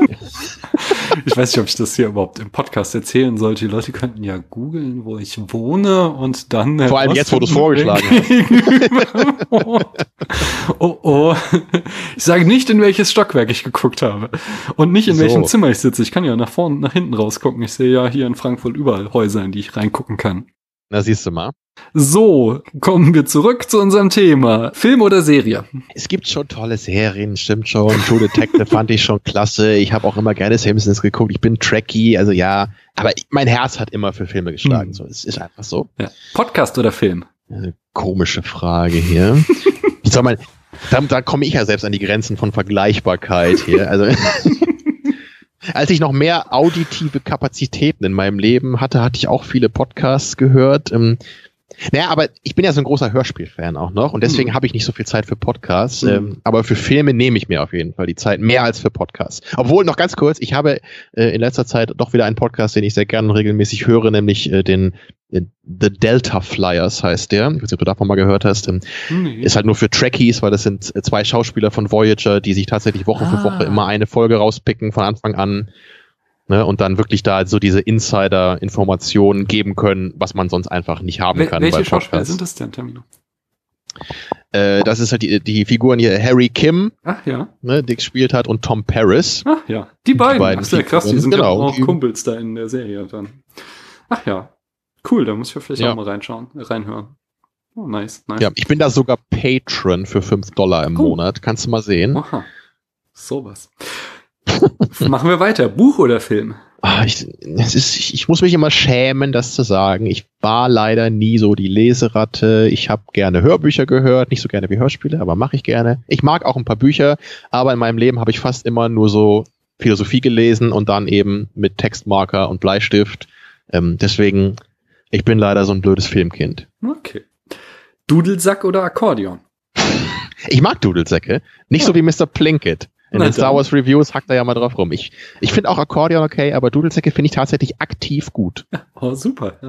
Mhm. Äh, Die Schlachten von Braveheart oder die Schlachten von Herr der Ringe? Die Schlachten von Braveheart finde ich wahrscheinlich sogar noch besser. Das ist schon eine krasse Frage. Aber die sind für mich noch etwas besser gealtert, ne, durch eben, wie, wie heute schon oft erwähnt, das fehlende CGI dabei. Also ich nehme Braveheart. Aber ich muss ganz ehrlich sagen, ich finde, Helms Klamm ist schon die Königin aller Schlachten. Allein wegen dieser halben Stunde Ja. Vorbereitung. Das aber, ist aber auch großartig. Warte mal, ganz kurz noch. Ich, ich will es nicht in die Länge ziehen, aber hast du mal Army of Darkness gesehen? Nee, oder? Äh, weiß ich gerade nicht mehr. Kann mich jedenfalls nicht aktiv dran erinnern, auf jeden Äh, Fall. Das ist ja auch so ein Klassiker. Ne? Und ich Mhm. habe den auch nie gesehen, bis vor ein paar Jahren. Und ich guck diesen Film. Das ist halt so eine Horror-Comedy ne, aus den 80ern, glaube ich. Ja. Vielleicht nee, kann aus 90er Das, sein. das ist doch der dritte Teil von der Evil Dead-Reihe, oder? Genau, genau, ja. Und guck dir diesen Film oder guck dir mal nur diese eine Schlachtsequenz an, weil Mhm. du siehst Helms Klamm. Und das ist kein Zufall, ohne Witz. Also Nee, nee, auf keinen Fall. Peter Jackson hat jede Menge Einstellungen genommen aus diesem Film, aus dieser Horror-Comedy und die in seinem äh, krass ernsten Herr der Ringe-Film verwendet. Ja, aber Und das ist Peter mich Jackson so, kommt äh, ja selbst aus der Horror-Comedy, von daher Nee, verstehe ich. klar, also es ist auch nicht so abwegig, aber Ja. ähm, guckst eben, also ich gucke halt Army of Darkness, weil ich denke, ich guck mal irgendwie so einen, so einen Horror-Comedy-Film, gerade weil ich den dann mal nachholen wollte und dann, dann gucke ich diese Szene und denke gerade, äh, Moment mal, kenne ich den Film irgendwie doch schon oder so? Und dann plötzlich, oh mein Gott, das ist äh, Helms Klamm, ja, Mhm. nur in äh, abstrus. Ja, schön. Ja, äh, kann, also nee, ich glaube, ich habe den nie gesehen. Oder ich kann mich nicht mehr dran erinnern, dass vieles verschwimmt, auch in meinem Alter nicht. Ich, ich, ich schreibe ihn mir aber auf die Watchlist und dann schaue ich mal. Ist rein. okay, ja, ist kein Meisterwerk, aber ist ein solider Sechs-Punkte-Film für einen netten Abend. Ja. Kurz und äh, amüsant. Mm, Die Schlachten von Braveheart oder die Schlachten von Star Wars Episode 1? Das ist ja wohl nicht ernst gemeint. Also, ähm, Doch, Ja, ja, offensichtlicherweise nehme ich natürlich Braveheart, äh, weil, weil halt nicht äh, Jar Jar Binks seinen Bummer sucht. Die Schlachten von Braveheart oder die Schlachten von Game of Thrones? Ich habe Game of Thrones tatsächlich nie gesehen. Ich habe nichts von Game of Thrones gesehen. Ich kenne ei, wirklich, ich kenne nicht eine Szene davon. Ich Man muss weiß, dass so irgendwie ein bisschen mal. am Puls der Zeit bleiben. Und mal so Also ich weiß so halt nur, dass die alle da nackt rumlaufen. So, das weiß ich. Ja, die Serie ist zwar besser am Anfang, wo sie noch ein geringes Budget haben und es wirklich nur so ähm, politische Intrigen sind. Also das ist äh, so wirklich sehr, sehr geile machiavellistische Politik, die da gemacht wird. Und äh, da war es so mit am besten. Aber am Ende, wo sie dann wirklich großes Budget hatten, da sind schon ein paar echt gute Schlachten drin. Also zum Beispiel diese The Battle of the Bastards wird da immer genannt, ist schon ein extrem gut inszenierte Schlacht, genauso wie jetzt auch die äh, The Longest Night oder wie die hieß, die große Schlacht in, in der letzten Staffel ähm, gegen die gegen die Monster quasi. Also das war schon äh, ist schon extrem gut gemacht. Also Aber wenn ich irgendwann mal 60 plus Jahre alt bin und keine Zeit mehr für Sport habe, weil mein Körper kaputt ist, gucke ich das mal. Und noch ein ganz kurzer Nachtrag für die Frage Nummer eins von ganz vorhin, ja. äh, wegen hier filmische Dates. Was ich auch nicht hören kann, ist, der hat in Game of Thrones mitgespielt. das, das kann ich auch nicht mehr hören, weil es eh auf jeden zutrifft anscheinend. Ja, nur auf jeden Briten, nicht? Also. Gut. sonst. Okay, also du entscheidest dich für Braveheart, nicht? Ja. Hm. Requiem for a Dream oder Labyrinth? Oh, da habe ich hast ja Glück, dass ich äh, vor kurzem endlich mal Labyrinth gesehen habe, vor ähm, mhm. wenigen Monaten. Äh, ich äh, habe deswegen nicht so die nostalgische Verbindung zu dem Film. Der war schon ganz nett. Ähm, und also weil jetzt irgendwie Jennifer Connelly in beiden mitspielt, fragst du das oder wie? Genau. Ja? Äh, okay, ja. Ähm, also Requiem for a Dream ist halt schon ein ziemlich äh, großartiger Film. Äh, den muss ich dann doch nehmen. Ähm, Wes Anderson ja. oder Paul Thomas Anderson? Ah, du, hörst Enough Talk gerade oder was? nee, die Frage war tatsächlich schon äh, in der Liste, bevor die äh, anfingen mit ihrer oh, äh, ihrem Run, dann, aber äh, dann kriegst du hoffentlich Prozente von den Einnahmen da. Ich hoffe, ich hoffe, ich werde da demnächst mal einen Scheck hinschreiben, äh, eine Rechnung. Ja. So. so. Ja. Beide sind anscheinend nicht so hundertprozentig mein Ding, würde ich sagen. Ähm, Paul Thomas Anderson gefällt mir, glaube ich, trotzdem ein Tick besser, weil er nämlich Boogie Nights gemacht hat, äh, mhm. den ich auch so in die Riege meiner erweiterten Lieblingsfilme There Will Be Blood ist doch ein, also du kannst doch jetzt nicht anzweifeln, oh, dass das ein großartiger Film ist beim ersten Mal mochte ich ihn nicht wirklich, beim zweiten Mal fand ich ihn okay. Ja, aber der ist für mich jetzt nicht auf dem Level von Boogie Nights und ich, und ich finde ihn auch definitiv nicht danach am besten. Denn ich glaube, mein zweitliebster Paul Thomas Anderson Film ist dieser komische Adam Sandler Film da. Ja, der ist auch gut, aber, ja, aber wie heißt der nochmal? Jetzt nicht ein, ähm, Punch Drunk Love. Ja, ich würde den jetzt nicht den zweitbesten, aber also deswegen, der Mann, der kann schon was. Also. Ja, aber den letzten kenne ich aber noch nicht. Und diesen Lincoln habe ich auch nicht ah, gesehen. Den letzten, der, ähm, was hast du gesagt? Was hast du auch nicht? Nee, Lincoln ist nicht von nee, ihm, ne? Nee, nee, nee der, der ist, nur mit Daniel Day-Lewis. Deswegen ja, genau. habe ich gerade daran gedacht. Und der letzte von Paul Thomas Anderson ist auch mit Daniel Genau, der seidene Faden. Ja. Ich habe den soll ja nicht so toll sein habe ich äh, gehört. Das, also es gibt auch sehr viele Fans davon. Bei mir war es aber auch wieder das gleiche Erlebnis wie bei There Will Be Blood. Ähm, beim Gucken dachte ich mir so, okay, was ist der Punkt? Worauf willst du hinaus? Es geht so irgendwie eine. Ja, das denkt man ja immer so ein bisschen, ne? Bei The Master ist das ja auch so. ja, aber, aber deswegen, ja. ja. bei The Master konnte ich schon beim ersten Mal was abgewinnen, aber bei There Will Be Blood war es halt beim zweiten Mal, als ich den geguckt habe, dachte ich mir, oh Gott, was ein Meisterwerk, wie konnte mir das entgehen? Von ich daher. mochte den auch beim zweiten Mal, ah, ja, ja, aber Boogie Nights ist für mich da weit drüber, das kann ich nur sagen. Naja. Nun gut. naja. Kristens, also Boogie Nights ist auch ein toller Film, aber There Will Be Blood ist schon, das, also, das ist schon ein Meisterwerk. Also, I'm aber ich milder ja, jetzt ja auch ja nicht dein Geschmack. Es ist ja alles nur eine Geschmackssache, lässt sich ja nicht drüber streiten. Ah. Kristen Stewart oder Robert Pattinson? Ah, das sind aber Fragen hier, mhm. also. ich habe tatsächlich vor ein paar Monaten mit, mit meinem Kumpel Hannes hier, habe ich alle Twilight-Filme gesehen. Zum ja, sehr schön. Leben, ja. ich, ich weiß auch nicht warum. Äh, und die, die Dinger sind echt unfassbar schlecht und langweilig. Das hätte ich gar nicht gedacht. Ich, ich dachte, die wären gar nicht so schlecht, aber doch, die sind echt scheiße. Ich glaube, in der letzten Folge oder einer der letzten habe ich noch gerade gesagt, ich glaube, sie sind gar nicht so schlecht, wie alle immer sagen. also der vierte war echt, der war echt kaum zu ertragen. Aber, das stimmt. Am Ende, da wird's richtig, also einfach, also was mich halt jetzt super nervt, ist auch das Frauenbild, dieses, wie sie ihn die ganze Zeit anschmachtet und Ey, aber ehrlich, also Vampire also, und ach Gott. Also ich habe sogar jetzt schon ein paar Frauen gefragt, hey, also findest du das sexy, wenn du dir vorstellst, dass ein unsichtbarer Vampir des, dich des Nachts beim Schlafen beobachtet, ohne dass du davon was weißt? Ähm, oh, also ich habe so noch schlimm. ein Jahr gehört. Nee, das ist so schlimm. Also das oh, ist echt creepy, ja. ja. Also deswegen, ähm, ich ich muss sagen, ich finde Kristen Stewart auch nicht schlecht, ne? das möchte ich nicht sagen, aber ich glaube, ähm, jetzt spätestens seit Tenet ähm, mhm. muss ich mir wirklich mal ein paar Filme mit Robert Pattinson angucken, oh. gerade weil Arne auch schon seit, seit ja. ein, zwei Jahren auf mich einredet, zu sagen, der Typ ist echt super geil, der macht, macht richtig starke Filme, also ich werde auch mal diesen Lighthouse gucken, ich, ich arbeite mich da irgendwann mal durch, wenn ich mal Zeit habe. Mhm. Ja, also absolut. Also Kristen Stewart aber genauso. Also die haben ja beide einfach arbeiten hart daran, dieses Image loszuwerden von ihren Teenie-Filmen und Ja. machen super interessante Filme. Es sind nicht alle gut, aber es sind alle interessant. Das kann man auf jeden Fall sagen. Ja, also er ist einen weiten Weg gegangen, glaube ich, seit er Cedric Diggory gespielt hat. Ja, das stimmt. Mulan oder Elsa? Ich habe noch nie Mulan gesehen. Hm. Ich kenne die meisten Disney-Filme. Aus irgendeinem Grund habe ich den nie gesehen früher. Hm. Ich weiß nicht warum. Du, wo wir schon bei äh, verrückte Zitate in Herr der Ringe waren, kannst dich garantiert erinnern an diese absurde Art und Weise, wie Legolas sich auf das Pferd hochschwingt in äh, Das die kommt aus Türme. Mulan. Das ist aus Mulan ein Ja. Zitat. Okay. Ich weiß nur, dass Otto da diesen Drachen gesprochen hat. Das ist alles, was ich von dem äh, Film-Franchise weiß. Und dass dieser neue Film wieder aussieht wie dieser der langweiligste Film in der Geschichte der Menschheit. Also dieses Remake davon. Ähm, aber ich habe da auch nichts von gesehen. Das soll ziemlich langweilig sein, habe ich gehört. Ja, ich meine, äh, ich, ich weiß aber definitiv, dass ich den Elsa-Film ziemlich scheiße fand. Deswegen muss ich wahrscheinlich Mulan nehmen. Also ich gehe davon aus, dass mir der besser gefallen würde. Ich glaube, ähm, du hast jetzt mit einfach etabliert, dass du Meisterwerke nicht zu schätzen weißt. So, der Mhm. will be blood, Frozen. Also Frozen, ich weiß nicht, der war schon hart an der Grenze. Oh Mann, oh Mann. Da, da haben wir Redebedarf. Das machen wir irgendwann. ich glaube auch, Ja. das machen wir irgendwann Aber mal, ja. ähm, äh, bevor wir das machen, musst du mir noch beantworten, Elsa oder Anna? Hanna ist die rothaarige, warte mal. Ja, ich, da kann ich sogar, da. Also Elsa ist schon echt, die ist schon nervig, ja. Und auch so dieses, oh, die ganze Welt mag mich nicht, dann ziehe ich jetzt mal in mein Eisschloss und baue hier, hier meine, meine Fortress of Solitude oder Ja, so. Also, genau. also come on, ja. Ich meine, spiel dich mal nicht so auf hier, ne? Also ganz klar Anna. Oh Gott, oh Gott, oh Gott.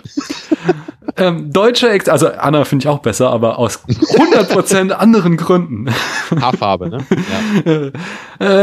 äh, äh, nein, komm, da steigen wir jetzt nicht drauf ein. Sonst, du wolltest um 10 Uhr im Bett sein und wir haben schon zweieinhalb Stunden Panik, nur im. Vorgeplänkel verbracht. Anyway, äh, deutscher Expressionismus oder Film Noir? Deutscher Expressionismus. Kenne ich irgendeinen Film, der sich darin eingliedern könnte? Die 20er Jahre Stummfilme, hast doch bestimmt mal Metropolis gesehen, Nosferatu. Oh ja, den mag ich, den mag ich echt gern. Ja, Nosferatu nicht so. Ähm, diesen Mhm. M, zählt man den auch da Ja, rein? doch, der gehört auch noch da rein. Den fand ich auch nicht schlecht, ja. Ja, Film Noir mag ich immer ganz gerne, wenn das so als äh, Gewürz in einen anderen Film eingestreut wird, wie zum Beispiel Mhm. in Blade Runner.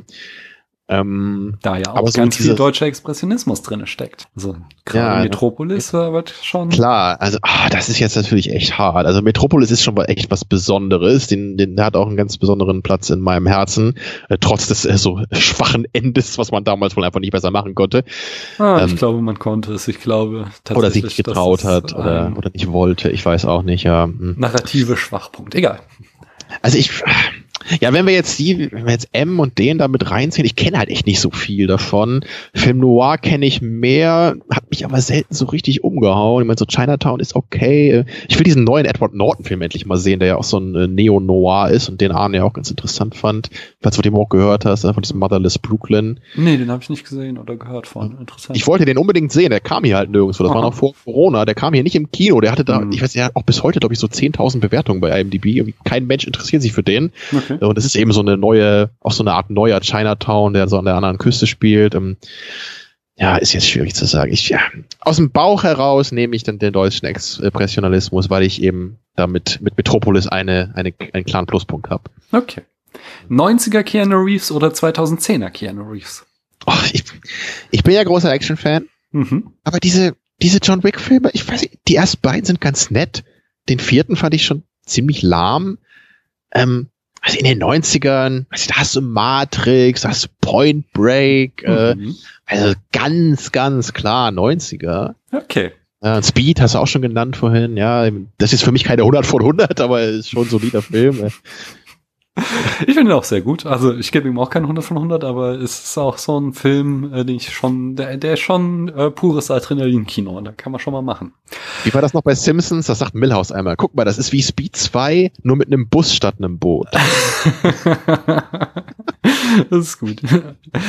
ähm, Fantasy oder Historienfilm? Es gibt so wenig gute Fantasy-Filme. Mhm. Im Grunde würde ich wahrscheinlich richtig gute Fantasy-Filme Zum vorziehen. Beispiel Game of Thrones. Den Film Game of Thrones, genau. Ja, die Serie.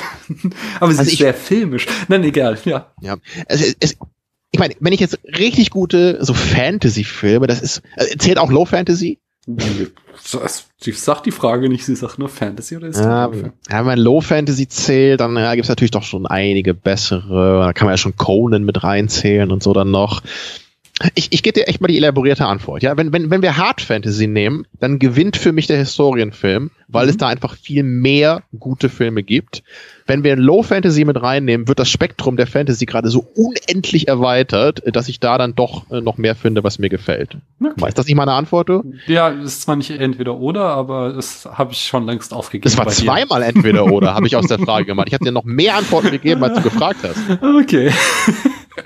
Ein eine, eine letzte Frage habe ich noch. Äh, und jetzt, ich glaube, jetzt hältst du mir noch mal eine Stunde einen Vortrag, aber ich frage es trotzdem. Freiheit oder Sicherheit? Kriegen das nur Philosophen hier gestellt oder? Nein, das ist, äh, es kommen jede Woche neue Fragen dazu, die äh, mit dem Film zu tun haben. Und andere Fragen, die nicht so erfolgreich waren, die schmeiß ich dann raus. Also man, man, du meinst, man könnte vielleicht eine neue Braveheart-Version machen, wo er am Ende dann Sicherheit ruft und so eine Maske trägt oder so, vielleicht so um das dem politischen Klima anzupassen. Da kommen wir auch noch zu, was er, äh, was der historische ähm, William Wallace am Ende seines Lebens geschrien hat und warum sie das aus ab mir nicht ersichtlichen Gründen nicht in den Film übernommen haben, sondern stattdessen Freiheit genommen haben. Ja, ja ich könnte da jetzt echt gleich eine Doktorarbeit verfassen hier live äh, für dies, zu dieser Frage. Äh, natürlich ist das ein klassisches Spannungsverhältnis im menschlichen Leben und äh, das ist ja was, was sich in unserer Politik schon ne, klar, ne, medial auch immer mehr ne, abzeichnet, gerade jetzt in dieser Corona-Krise. Wo ist da jetzt die Grenze? Welche Freiheiten können ähm, zugunsten der Sicherheit beschnitten werden? Wie rechtfertigt man das? Ähm, da ich jetzt hier halt nicht so ins Detail gehen möchte, weil wir ja schon ein bisschen was auf der Uhr haben, äh, sage ich es jetzt mal so eher wie aus, aus meiner philosophischen ne, Ader heraus. Ich bin jemand, äh, der ein unglaublich starkes Bedürfnis nach Freiheit und Individualismus im menschlichen Leben hat und das deswegen auch immer in einem staatlichen System implementiert sehen möchte. Also ich will sehr viele ähm, Rechte der Menschen haben, dass sie sich individuell und frei entfalten können in ihrem Leben. Äh, natürlich ist auch Sicherheit ein integraler Bestandteil eines Staatssystems und auch des menschlichen Lebens. Jeder hat auch ein Bedürfnis nach Sicherheit. Aber mein, mein Herz schlägt wahrscheinlich noch mehr für die Freiheit, ähm, als es das für die Sicherheit tut, während mir gleichzeitig bewusst ist, wie wichtig auch diese ist. Okay, sehr schön. Das war entweder oder und das war der Podcast für heute, also für euch, liebe Hörerinnen und Hörer. Der Tamino und ich, wir machen jetzt gleich noch weiter und ihr hört das dann in der darauffolgenden Woche. Ich hoffe, ich habe bestanden. Ja, doch, du hast wieder mal mit. Also eigentlich, du hast das Spiel nicht verstanden. Also du hättest einfach nur äh, entweder oder sagen sollen. Stattdessen hast du einen Roman jedes Mal verfasst. Aber es war sehr amüsant. Da, von daher. Ja, ich habe dir einfach gar nicht die Möglichkeit gegeben, da nachzufragen. Genau, so war das. das aber, dafür möchte ich auch noch einen Pluspunkt haben. Bitte. Ja, ja, da kriegst ja. du auf jeden Fall noch einen. Von daher, ich sag jetzt an dieser Stelle erstmal äh, Tschüss und wir hören uns gleich wieder und die HörerInnen hören uns dann nächste Woche. Tschüss. Ja. Ciao, bis dann.